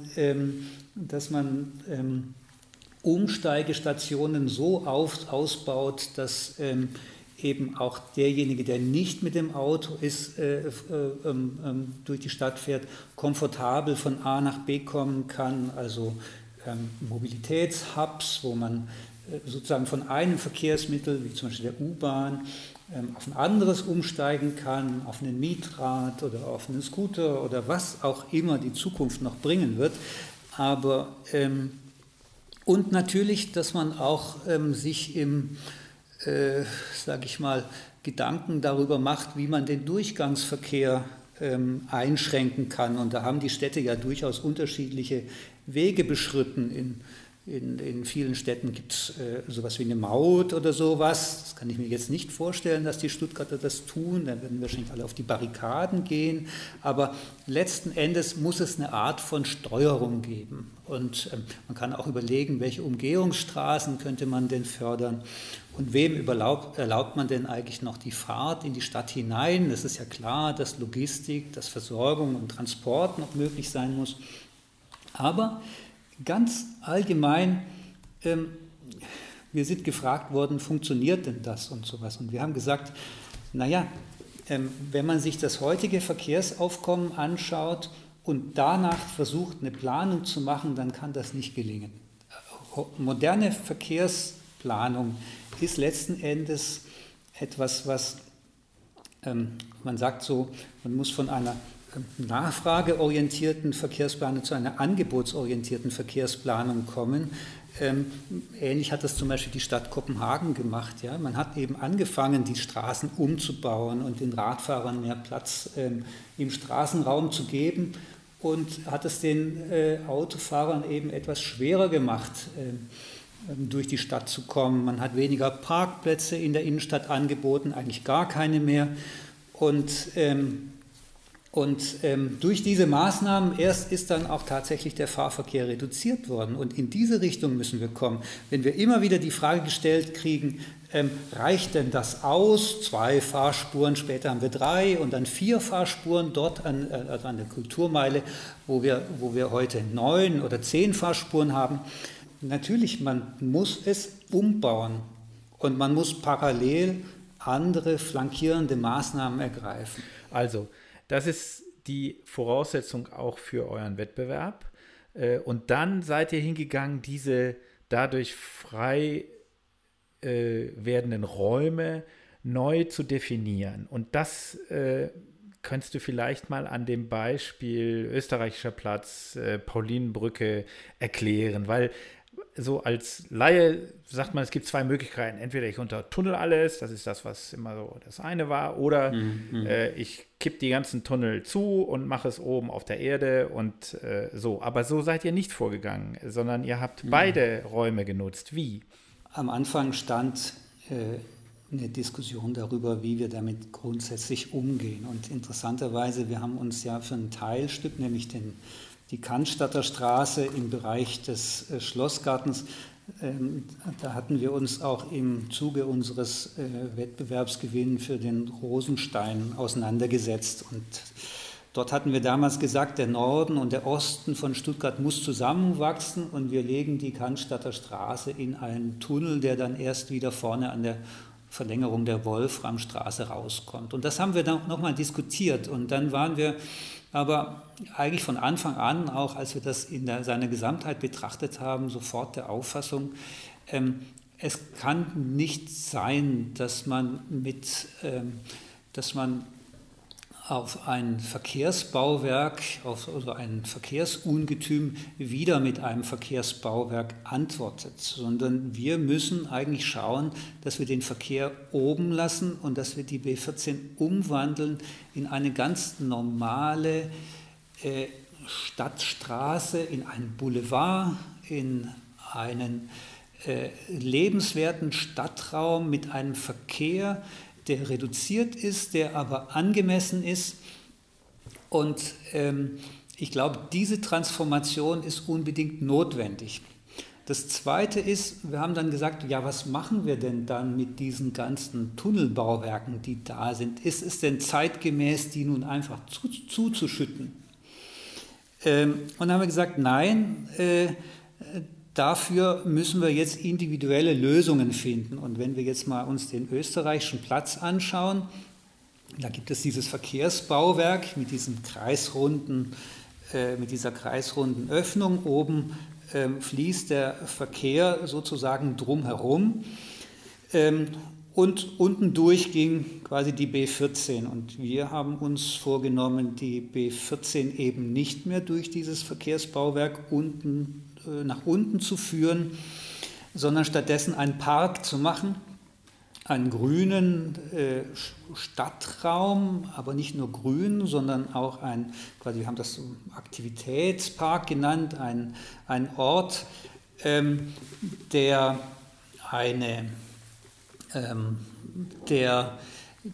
vielfältige Freizeitaktivitäten zulässt, der auch Veranstaltungen zulässt. Und wir haben dann gesagt, wir führen den Verkehr sozusagen auf Seite der Immenhofer Straße oben einseitig also quasi in Richtung Südosten, auf der südöstlichen Seite sozusagen vorbei und machen da oben eine ganz normale Verkehrskreuzung. Und wir nutzen eben diesen Raum. Und jetzt ist es ja so, da kommt ja nun die Paulinenbrücke und stößt auf die B14 an dieser Stelle, wo dieser Kreisverkehr ist. Und unter der Paulinenbrücke ist ja, nun das ist ja auch so ein Unraum, der in den letzten Jahren aber einige temporäre Installationen erhalten hat und wo eigentlich der aufgewertet wurde durch so eine, ja, also nicht geplante oder doch schon geplante, aber jedenfalls nicht als dauerhafte Installation oder Bauwerk geplante, durch eine Aktivierung dieses Raums unter der Brücke. Und wir haben gesagt, das könnte man ja jetzt fortführen. Man könnte zum einen diesen Raum unter der Brücke, unter der Paulinenbrücke nutzen, um ähnlich wie in anderen Städten, da gibt es so S-Bahn-Bögen und solche Dinge, man könnte dort unter der Brücke, unter der Paulinenbrücke, die sozusagen auf die B14 zuführt, in diesem Bereich, in diesem unteren Bereich, tatsächlich Räume machen, also Läden, Cafés etc. Und im hinteren Teil, wo das dann immer flacher wird, da könnte man das Gelände ein bisschen absenken und sozusagen im Untergeschoss und könnte unten unter diese, also an dieser Nahtstelle zwischen der Paulinenbrücke und der B14 auch einen großen Veranstaltungsraum zum Beispiel installieren, wo zum Beispiel Clubkultur man zu Hause finden kann oder die als Räume für Sport und Bewegung dienen kann. Und interessanterweise ist nicht weit von diesem österreichischen Platz ja auch ein U-Bahn-Ausgang und es gäbe durchaus die Möglichkeit, auch die U-Bahn direkt an dieses Untergeschoss anzuschließen, diesen U-Bahnhof, sodass da auch ein Knotenpunkt entsteht, wo die Leute auch wirklich aussteigen, möglicherweise von da aus ein Fahrrad nehmen oder eben dort bleiben und ein innerstädtisches Angebot haben, auch dass sie sich dann auch ein Ort, der auf einmal lebenswert wurde, ein Unort eigentlich, der aber durch diese Umwandlung einen ganz neuen Reiz erhält. Und das finde ich eben das Interessante, dass ihr sozusagen die bisherige Geschichte mit der Gegenwart versucht zu versöhnen oder dem eine neue Perspektive einzuhauchen, weil ich meine, die B14 ist ein Zeitdokument, ich weiß nicht, ob man das in eurer Sprache so sagt, aber eigentlich ein Dokument der autodominierten Zeit der 60er Jahre. Wenn man die Bilder von damals sieht, also mir geht es zumindest so, als das alles neu war und alles so funkelnagelneu geglänzt hat, da hatte das durchaus auch eine Ästhetik. Ich finde diese Bilder aus den 60er Jahren eindrucksvoll, wie schlüssig das wirkte, aber heute wirkt das überhaupt nicht mehr schlüssig. Also, und ich habe das Gefühl, ihr wollt das neu beleben, ohne das Alte zu verteufeln. Ja, das kann man so sagen. Wir haben eben uns diese verschiedenen Stadträume angesehen und uns überlegen, was können wir daraus machen. Und wir haben uns natürlich auch den historischen Stadtgrundriss angesehen. Das ist vielleicht ein gutes Beispiel dafür, ist der Charlottenplatz. Der Charlottenplatz war ja ein Platz, der quasi dreiseitig eng umschlossen war und der gegenüber vom Waisenhaus, der heutigen IFA-Galerie, stand eine Bebauung, die sich eigentlich so als Zeile hinzog bis zur Leonhardskirche. Und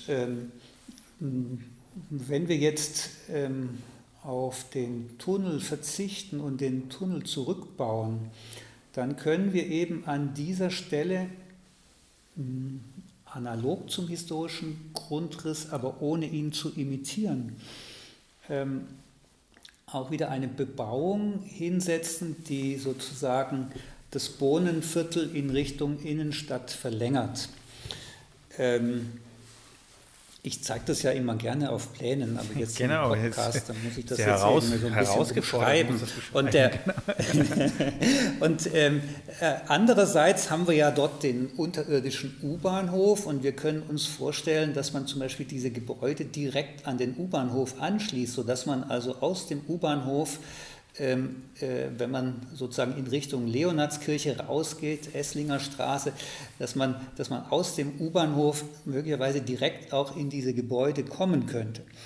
Und ein anderes Motiv, was wir dort an dieser Stelle hatten, wir hatten uns dann gefragt, wenn das so ist, was für Gebäude würden wir denn dann platzieren? Wir sind wirklich in dem Kernbereich der Innenstadt und wir wussten schon, da gibt es die Absicht gegenüber der Leonhardskirche, dieses Haus für Film und Medien zu installieren. Am Bräuninger Parkhaus jetzt, und, ne? Genau. Ja, am Bräuninger Parkhaus sozusagen. Und dann haben wir uns überlegt, das wäre doch eigentlich eine großartige Überlegung, die Kulturmeile einfach in Richtung Südwesten sozusagen zu verlängern. Und dann würde eigentlich die Kulturmeile starten bei der alten Staatsgalerie und bei der Oper und würde dann über den Charlottenplatz hinausführen. Wir haben dann den Vorschlag gemacht, dort ein Haus der Kulturen zu etablieren, im weiteren Verlauf das Lindenmuseum. Wir waren natürlich einfach mal so frei und haben ungeachtet der jetzigen Grundstücksverhältnisse und sowas Vorschläge gemacht und haben gesagt, das könnte eine Kette von Kulturbauten sein, die bis hin zur Leonhardskirche und bis zum Gustav-Siegel-Haus führt und die möglicherweise dann eben auch eine Anbindung an diesen Verkehrsknotenpunkt Charlottenplatz hat, und den Charlottenplatz haben wir natürlich auch versucht, verkehrlich auf das Minimum zu reduzieren. An dieser Stelle geht es dann über in eine, gut, das wird jetzt gerade diskutiert in der Stadt, wir hatten quasi auf der linken Seite in Richtung Wilhelmsplatz eine Dreispurigkeit vorgesehen, auf der rechten Seite eine Vierspurigkeit mit so einer Mittelinsel im Bereich der Kulturmeile. Aber auf der Seite in Richtung Innenstadt zur Leonhardskirche könnte eigentlich ein wunderbarer Platz entstehen zwischen Leonhardskirche und diesem neu geschaffenen Haus für Film und Medien, was so eine Art auch Gelenkstelle bildet, die auch dann nach Norden zum Marktplatz und sowas hinführt. Und ich glaube, da kommen wir zu noch einem anderen wichtigen Aspekt unseres Wettbewerbs. Also Entschuldigung, ich muss unterbrechen, wenn ich jetzt hier zu viel rede. Aber das Thema der Querungen ist natürlich ein entscheidendes. Also wir haben natürlich die B14 nicht nur in Längsrichtung betrachtet, sondern wir haben natürlich genau analysiert, an welchen Stellen kann ich denn eigentlich die Hangkante mit der Innenstadt verbinden, welche historisch gewachsenen Verbindungen gibt es denn, welche neuen Verbindungen kann ich denn schaffen und welchen Verbindungen kann ich denn neuen Stellenwert geben. Und das, dieses Stück dort an der Leonhardskirche, was wir hatten im Wettbewerb so ein paar, sag ich mal, Arbeitstitel, wir haben das dann Leonhards Wohnzimmer genannt, wir haben dann gesagt, an dieser Stelle ist die Stadt eigentlich, wir versuchen da einen Stadtplatz zu kreieren, der wirklich eine angemessene Größe hat, der aber gleichzeitig überleitet in die Marktstraße, die zum Marktplatz führt, und im südlichen Teil eben an das Areal des Züblin-Parkhauses anschließt, für das es jetzt ja auch schon einen Prozess gibt, ein Beteiligungsverfahren auch. Und da gibt es auch Überlegungen, wie sich die Leonhardsvorstadt entwickeln kann. Also diese Gedanken, diese Querungen an allen Stellen entlang der B14 zu identifizieren und zu stärken, das war sicherlich auch ein wichtiger Teil des Wettbewerbs. Was man ja dann auch sieht, wenn wir dann quasi weitergehen Richtung Bad Cannstatt, dann an der Kulturmeile, die ihr Kulturrambla genannt habt. Warum dieser Begriff? Ich finde das, so einen schön plakativen Begriff. Ist ja wichtig, mit solchen plakativen Begriffen zu arbeiten. Vielleicht gibt es da auch eine kleine Ironie dahinter. Also die Ramblas in Barcelona sind ja eigentlich entstanden in oder auf einem stillgelegten Flussbett. Und da war eben dieses Flussbett da, und dort ist diese Straße mit dieser breiten Mittelzone entstanden, die dann im Laufe der vielen Jahre eben diese öffentliche Nutzung erhalten hat. Da sind fliegende Händler und alles Mögliche, jeder kennt das ja. Aber wir hatten uns natürlich auch gehofft, dass vielleicht der Verkehrsfluss etwas versiegt und dass dann eine Insel entsteht, auf der man dann vielfältige Möglichkeiten hat der Nutzung. Also wir haben gesagt, also wenn wir uns das mal so anschauen, dann könnte das ja so sein, da haben wir ja die ganzen großen Kulturinstitutionen, also die Staatsgalerie gegenüber die Oper, und wir könnten uns natürlich vorstellen, dass auf dieser Mittelinsel möglicherweise auch eine Skulpturenausstellung sein kann, ein Skulpturenpark, dass die Oper vielleicht an der Stelle eine Stadtbühne erhält, dass gegenüber des Landtags vielleicht eine Speakers Corner oder sonst was entstehen kann. Das sind ja nur so ein paar erste Ideen, die man da so hatte, und möglicherweise auch ein Stück Open-Air-Bibliothek vor der Landesbibliothek und so weiter und so fort. Das heißt, eigentlich ist es ein Vorschlag, ein Angebot an die Öffentlichkeit und auch an die Stadtgesellschaft, sich zu überlegen, was man vielleicht auf diesem breiten, 15 bis 18 Meter breiten Mittelstreifen vielleicht machen kann, und dass dieser Mittelstreifen eben kein Mittelstreifen mehr ist, sondern wirklich einen Boulevard, den man gerne in Längsrichtung auch geht und den man auch gerne und unkompliziert in Querrichtung überbrücken kann. Wir haben bei uns im Podcast verschiedene Kategorien. Die eine hast du gerade schon gehört, das war das Best-Buddy-Interview. Wir haben auch noch einen Fragebogen zum Thema Stuttgart. Und da bin ich besonders gespannt auf deine Antworten, weil du natürlich da auch nochmal einen anderen Blick natürlich auf Stuttgart hast. Sprich Stuttgart, Fragebogen.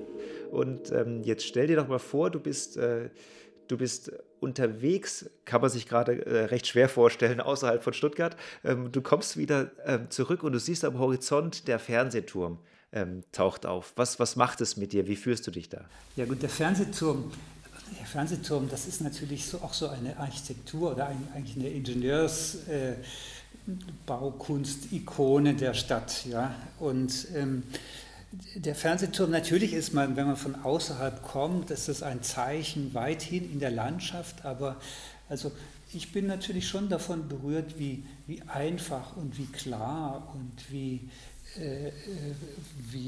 zeichenhaft eigentlich dieser Fernsehturm in die Umgebung wirkt. Aber fast wichtiger noch finde ich den Fernsehturm als einen Bezugspunkt aus dem Stadtkessel heraus, dass man ihn sozusagen von jedem Ort der Stadt wahrnimmt, und das ist ein Identifikationspunkt für die Stadt und für mich.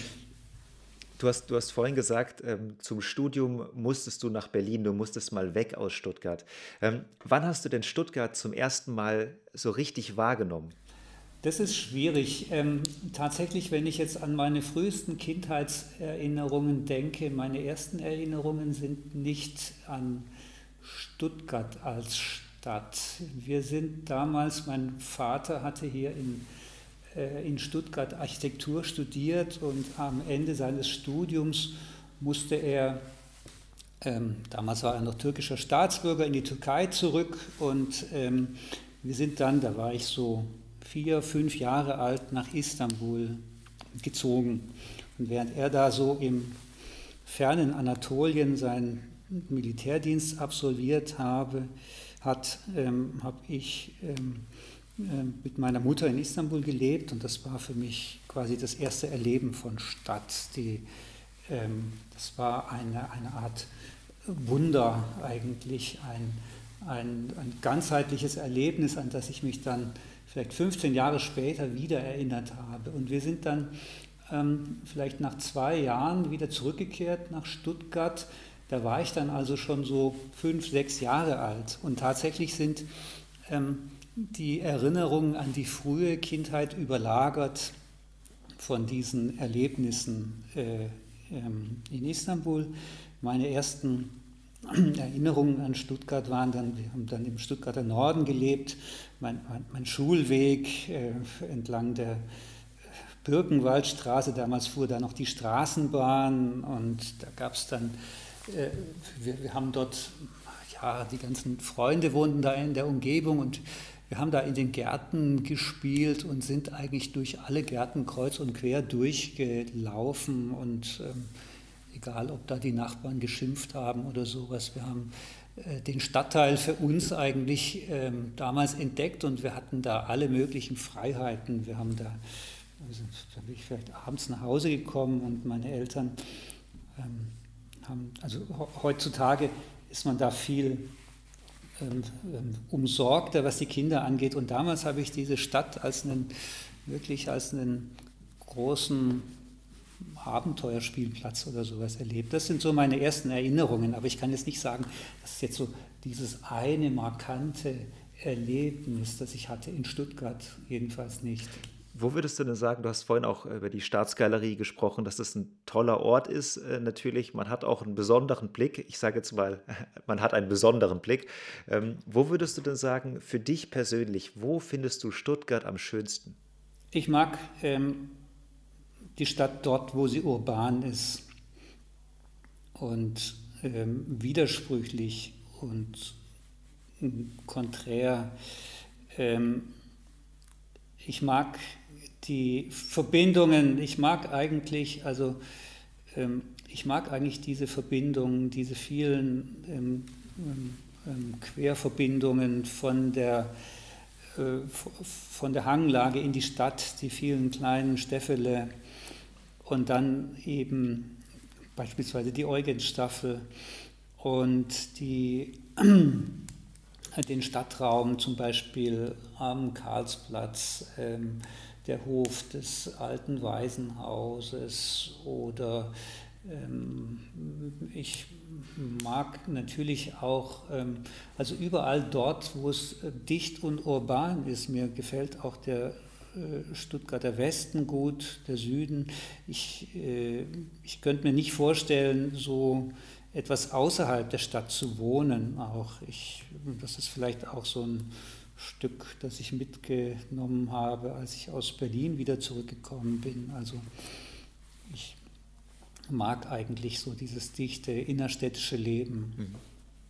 Was bedeutet denn für dich Kehrwoche? Also die Kehrwoche hat Gott sei Dank für mich keine so große Bedeutung. Also bei uns im Haus lassen wir das durch die Hausverwaltung machen, so wie das in anderen Städten auch üblich ist. Aber die Kehrwoche ist natürlich schon so was. Natürlich sagt man, ja, da kann man sich schön mit seinen Nachbarn unterhalten und so weiter und so fort.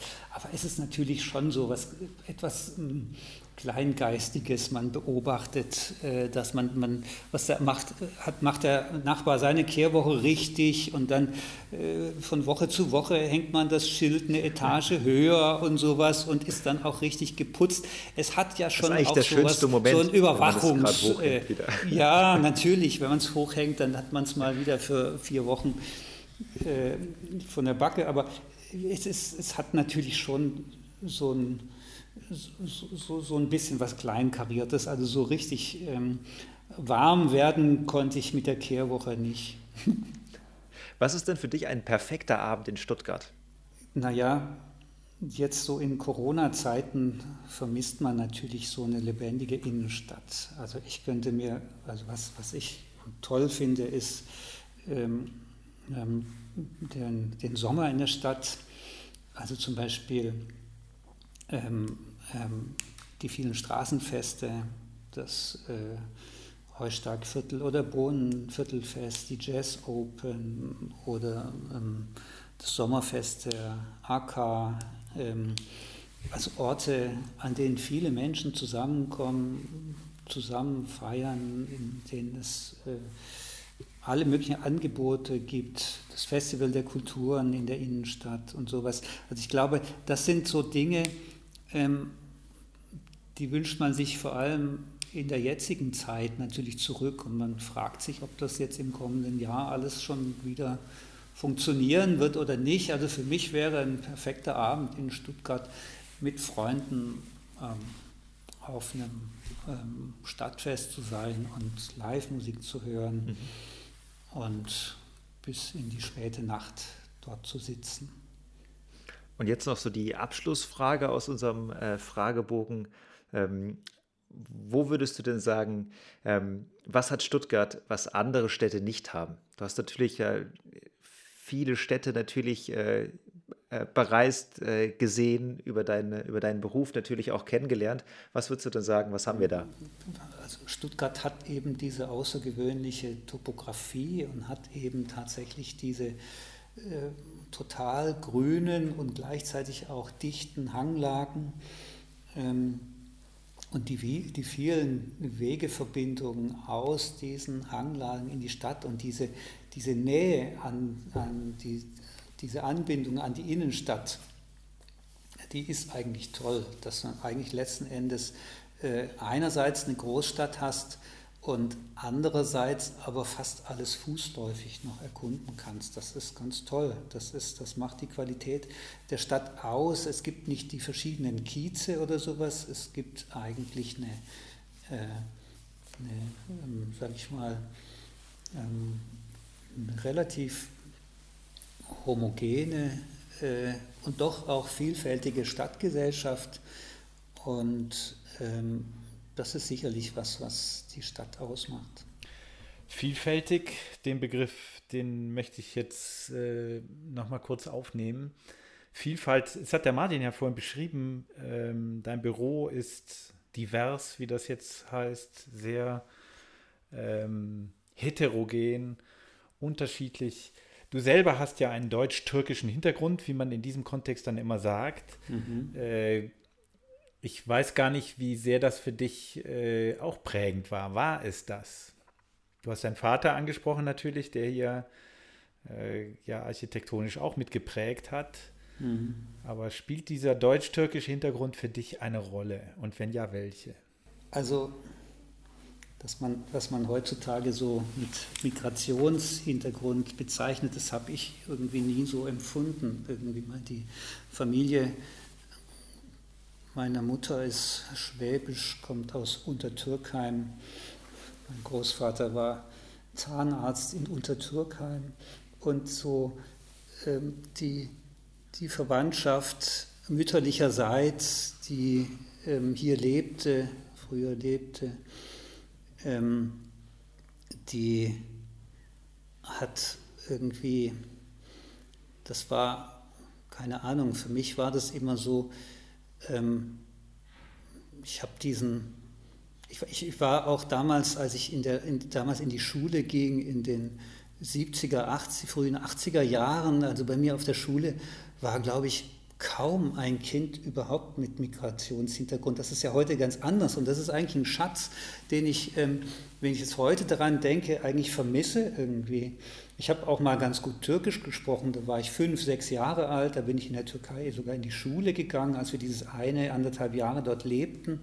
Als ich dann wiedergekommen bin, hatte dann niemanden mehr, mit dem ich mich da auf Türkisch unterhalten habe. Meine Eltern haben schon seit jeher immer Deutsch gesprochen zu Hause, und ich habe das, glaube ich, ziemlich verdrängt. Ich habe dann auch irgendwann die Sprache vollständig verlernt. Ich habe das dann später so bruchstückhaft wieder erlernt. Ich habe das so noch ein Gefühl dafür, wenn ich rede, wenn ich was falsch mache, aber wie es richtig ist, weiß ich auch nicht so genau. Also ich fühle mich nicht so, als hätte ich einen. Und doch irgendwie ist es natürlich in mir drin. Und ja, aus heutiger Sicht hätte ich davon gerne mehr gehabt, aber eigentlich, glaube ich, ist es bei mir ziemlich wenig ausgeprägt. Aber wenn du sagst, es ist in dir drin, ich versuche den Bogen zu schlagen zu deiner Mitarbeiterschaft, weil das so selbstverständlich multikulturell ist, ohne das so zu benennen, oder? Ist das vielleicht der Schlüssel? Ja, aber ich denke, es ist auch selbstverständlich eigentlich schon in Stuttgart, wenn man sich die ganzen... Ich weiß nicht, ob das in anderen Büros anders ist oder so. Wir sind einfach eine multikulturelle, eine vielfältige Gesellschaft geworden. Und wenn sich eben bei uns im Büro Menschen aus Spanien oder aus Mexiko bewerben oder aus Ägypten oder so, warum... soll ich die anders betrachten als Menschen, die von hier sind? Natürlich, klar, in unseren Projekten brauchen wir auch Leute mit perfekten Deutschkenntnissen, wenn sie dann die Projektleitung übernehmen wollen oder müssen, mit Behörden und Bauherren kommunizieren.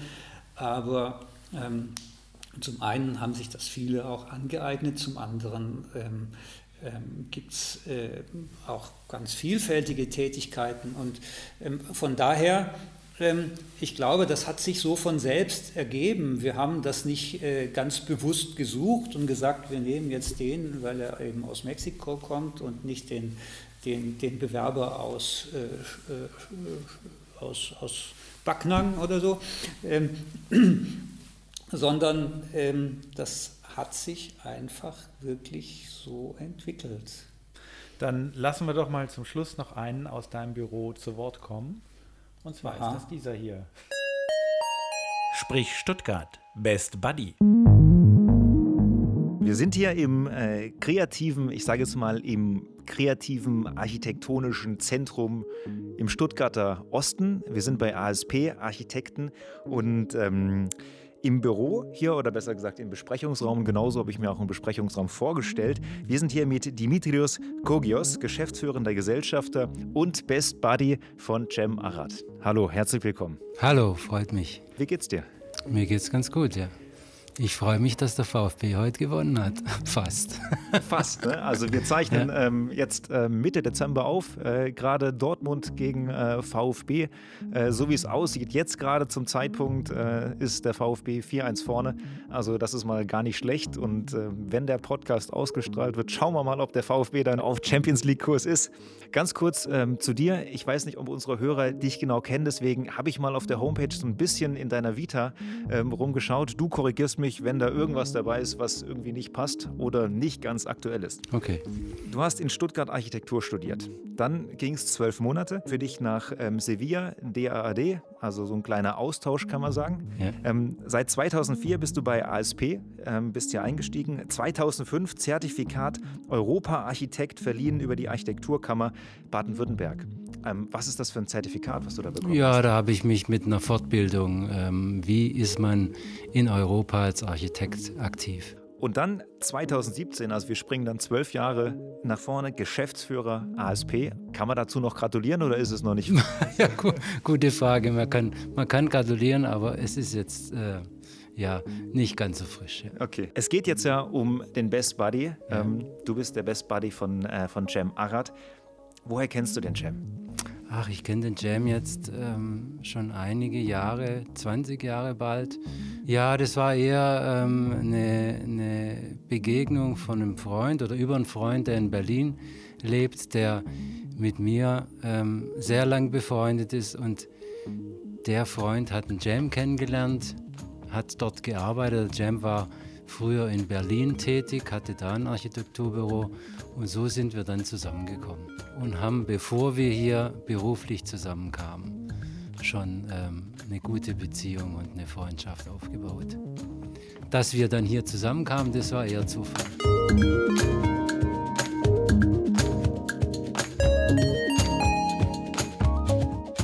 Was verbindet euch beide, ich sage es mal, über die Architektur hinaus? Da kommen wir nämlich später noch drauf. Mhm.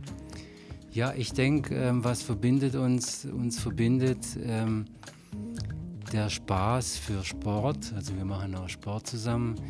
Wir sind befreundet über Freunde und haben eine gute Zeit miteinander. Du sagst gerade Sport. Ich habe auf eurer Homepage gesehen, Fußball ist ein großes Thema bei euch. Ist es der Fußball, der euch verbindet? Ist auch der Fußball, ja. Also wir machen hier vom Büro aus immer wieder einmal im Jahr Fußballturniere. Da ist der Cem mit dabei, da bin ich mit dabei, da sind Kollegen mit dabei. Wir sind aber auch zusammen aktiv. Wir gehen Skifahren, wir gehen ins Fitnessstudio. Wir machen alles Mögliche zusammen, was mit Sport und Bewegung zu tun hat. Und darüber hinaus gibt es natürlich auch den anderen Part, dass wir gern miteinander sitzen und auch mal kochen oder mal essen und die Zeit gern miteinander verbringen. Beim Sport ist es immer so ein kleiner Wettkampf zwischen euch auch, oder? Ja, vielleicht, ja. Unter Umständen. Manchmal schon, ja. Vielleicht, jetzt denke ich nach. Also ich kann mir gut vorstellen, beim Skifahren, Piste runter vielleicht, wer ist da der Schnellere oder sowas? Also der Cem ist ein sehr guter Skifahrer. Ich bin ja eher angelernt im Skifahren. Ich fahre gerne hinterher. Er fährt sehr gut Ski. Ich freue mich, wenn er sich Zeit lässt. Und er freut sich, wenn ich dabei bin. Wie ist es denn beim Fußball? Was ist er für ein Fußballer? Der Cem ist als Fußballer, ich sage immer, er ist Linksfuß und er ist sehr intelligent in seiner Auffassung des Spiels und technisch hat er manchmal ganz coole Tricks drauf und hat manchmal auch einen Überraschungsschuss und deswegen finde ich, also er ist ein guter Kicker. Ja. Im Vergleich zu dir? Ich bin Rechtsfuß. Ich bin auch in der Abwehr ziemlich gut. Er ist eher nach vorne ambitioniert. Und so ergänzen wir uns auch ganz gut auf dem Feld. Ja. Es ist eine sehr, ich sage es mal, eine sehr ausgeglichene Antwort, so ein bisschen. Ne? Also, wer ist der Bessere von euch beiden? Um es mal ganz direkt zu sagen. Wer ist der bessere Kicker von euch? Im Kopfball ich. Und im Schuss auch, aber er ist, das Gute ist, er ist ein guter Kämpfer im Fußball. Also er gibt keinen Zweikampf her. Und das ist vielleicht auch ein Talent, das er woanders dann auch hat. Also ist er so einer, den man gerne in seinem Team hat, weil er einfach immer am Kämpfen ist und immer wirklich gewinnen will. Ja, genau. Jetzt noch ganz kurz, also Skifahren, Fußball, Fitnessstudio, ihr verbringt gerne Zeit miteinander, irgendwie außerhalb. Kochen ist, glaube ich, gerade auch noch gefallen. Warum Kochen? Was verbindet euch da die Leidenschaft? Ja, also wir haben die früheren Jahre, als wir uns kennengelernt haben, haben wir öfter mal auch in Berlin zusammen gekocht und auch Silvester gefeiert und mit Freunden zusammen gewesen. Und das hat sich so ein bisschen über die Jahre dann weiterentwickelt. Und so sind wir auch jetzt hier in Stuttgart ab und zu immer mal wieder zusammen und kochen und feiern. Und jetzt nicht aktuell, aber vorher und vielleicht in der Zukunft wieder sind wir gern beieinander.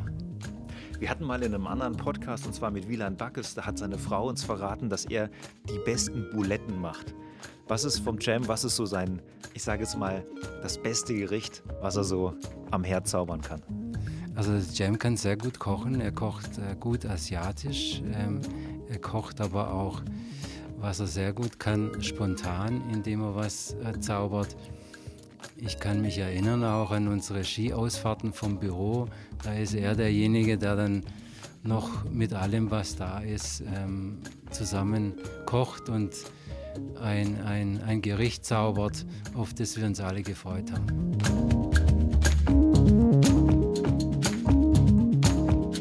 Was ist er denn für ein Typ? Der Cem ist als Typ einerseits zurückhaltend, andererseits aber auch mit seiner fast genialen Auffassungsgabe ist er in der Lage, Menschen auch gut zu lesen und zu erkennen. Und dementsprechend ist es ein sehr angenehmes, auch mit ihm arbeiten oder zusammen sein, weil er den richtigen Ton trifft und das richtige Handeln dann auch abwägt.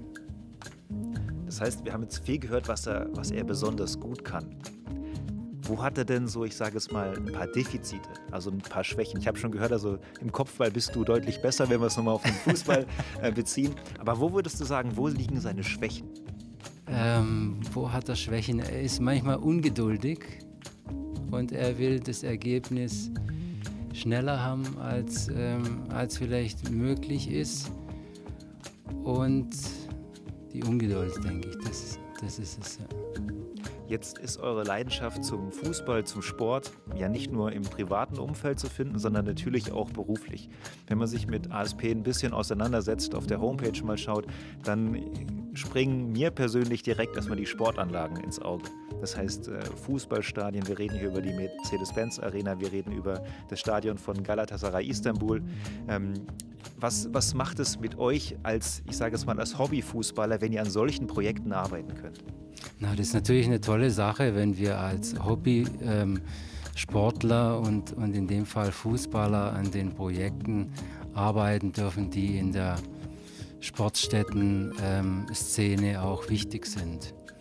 Also das freut uns und das animiert uns und das motiviert uns natürlich. Und da ist der Cem auch ganz, ganz vorne mit dabei und ist natürlich auch aktiv in den Projekten, die Projekte auch weiterzubringen. Also das ist eine ganz automatische oder selbstverständliche Verbindung, die wir da zu den Projekten entwickeln.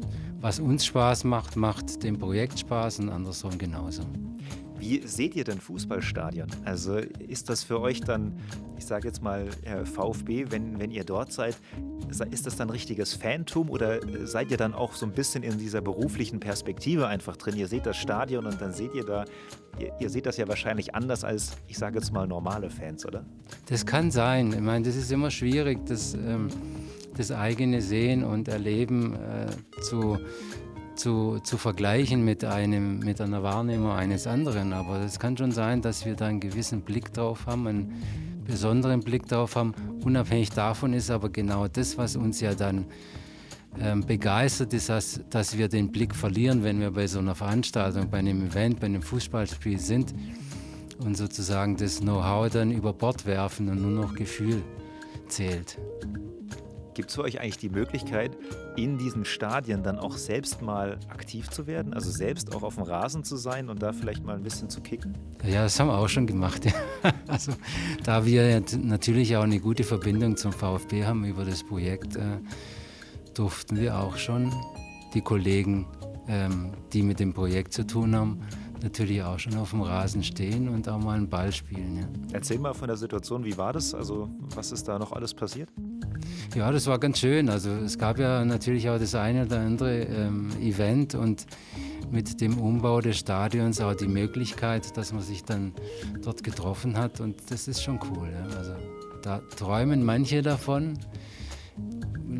Freunde, die ich habe, natürlich, die das auch gern machen würden, aber für uns ist das eine schöne Nebensache, die wir dann auch genießen konnten.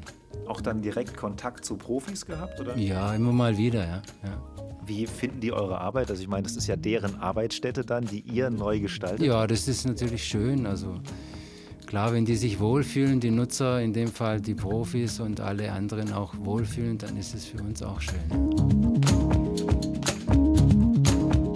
Wie ist das als Architekt und vielleicht gerade auch, wenn ihr zu zweit unterwegs seid? Wie unterhaltet ihr euch? Also wie nehmt ihr die Stadt um euch herum wahr? Das ist natürlich ein interessantes Thema, wie wir die Stadt erleben, wie wir die Stadt auch sehen, mit welchem Auge wir vielleicht gucken und wo wir Potenzial sehen, wie sich der Raum auch weiterentwickeln kann in der Zukunft. Das ist ein spannendes Thema, ja, vor allem in Stuttgart. Wo hapert es denn hier am meisten, sage ich mal? Also aus architektonischer Sicht, aus deiner Sicht, wo würdest du sagen, okay, hier würde ich am liebsten komplett umplanen, hier hätte ich ganz, ganz andere Ideen, hier würde ich umgestalten, das könnte man besser machen? Ja, im Kulturbereich könnte man natürlich noch einiges vorantreiben. Der Wohnungsbau ist ein großes Thema, wie in anderen Städten, auch in Stuttgart.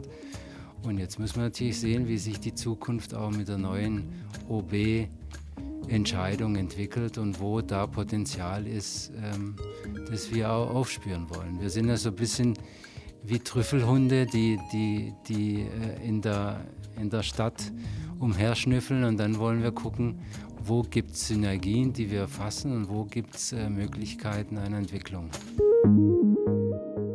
So, jetzt wieder überrascht, oder?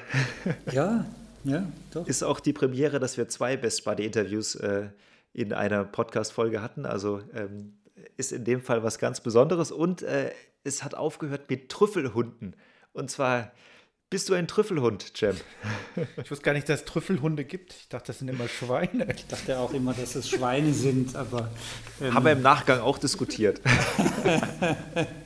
Vielleicht gibt es aber auch Hunde, die einen so guten Geruchssinn haben. Na, ich habe mich eigentlich nicht wirklich so gesehen, aber ich sehe das eher so, dass ich, wenn wir uns eine Aufgabe annehmen, dann tun wir natürlich schon ganz genau recherchieren und analysieren. Das ist natürlich aber auch schon eine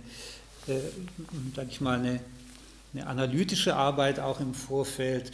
Und wir gucken uns natürlich die Orte und die Umgebungen ganz genau an und versuchen so die unsichtbaren Dinge, die sage ich mal, im Stadtraum versteckt sind.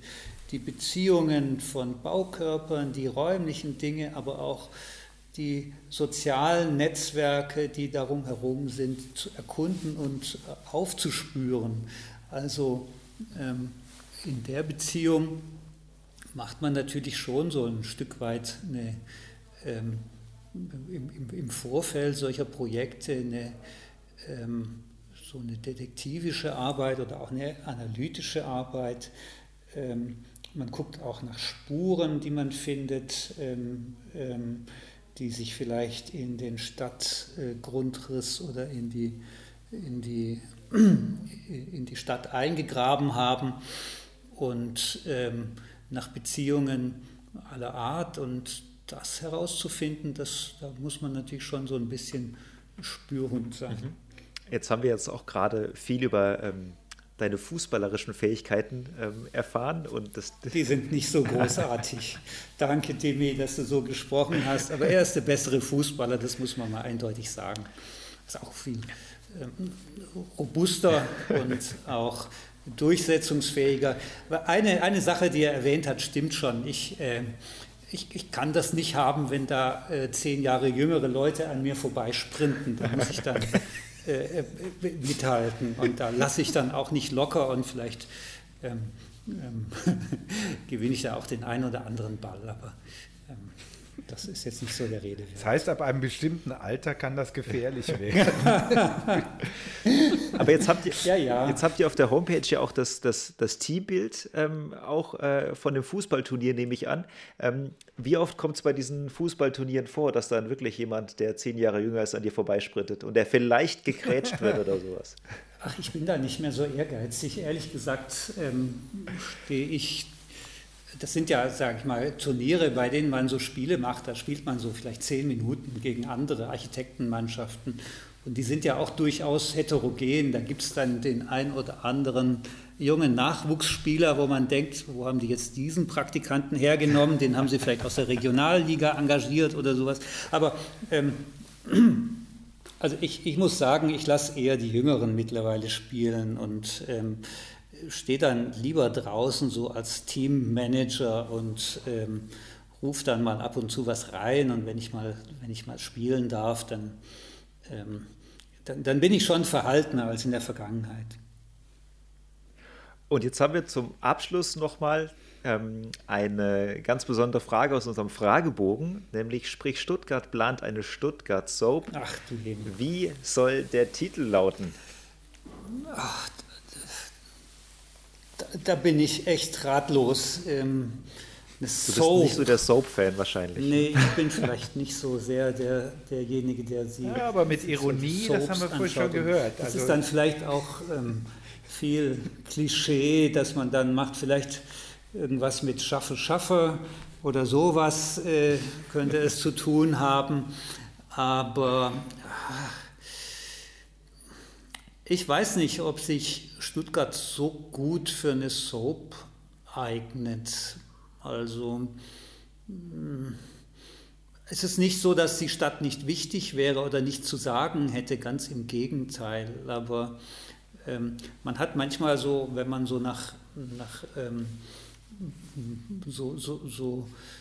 von der Ferne kommt und von Stuttgart hört, hat man immer so viele Schwaben-Klischees, und Stuttgart ist ja in Wirklichkeit auch ganz anders. Und ist viel vielfältiger, viel spannender und auch hat viel mehr zu bieten, als sich die meisten Leute vorstellen. Deswegen weiß ich nicht, ob da so eine Soap so gut funktionieren würde, weil sie doch dann immer Klischees bemühen würde. Also lieber eine Doku anstatt eine Soap. Vielen Dank, Cem Arat. Sehr gerne. Sprich Stuttgart. Ein Podcast für und über Stuttgart. Mehr Infos unter www.sprichstuttgart.de oder auf Instagram und Twitter.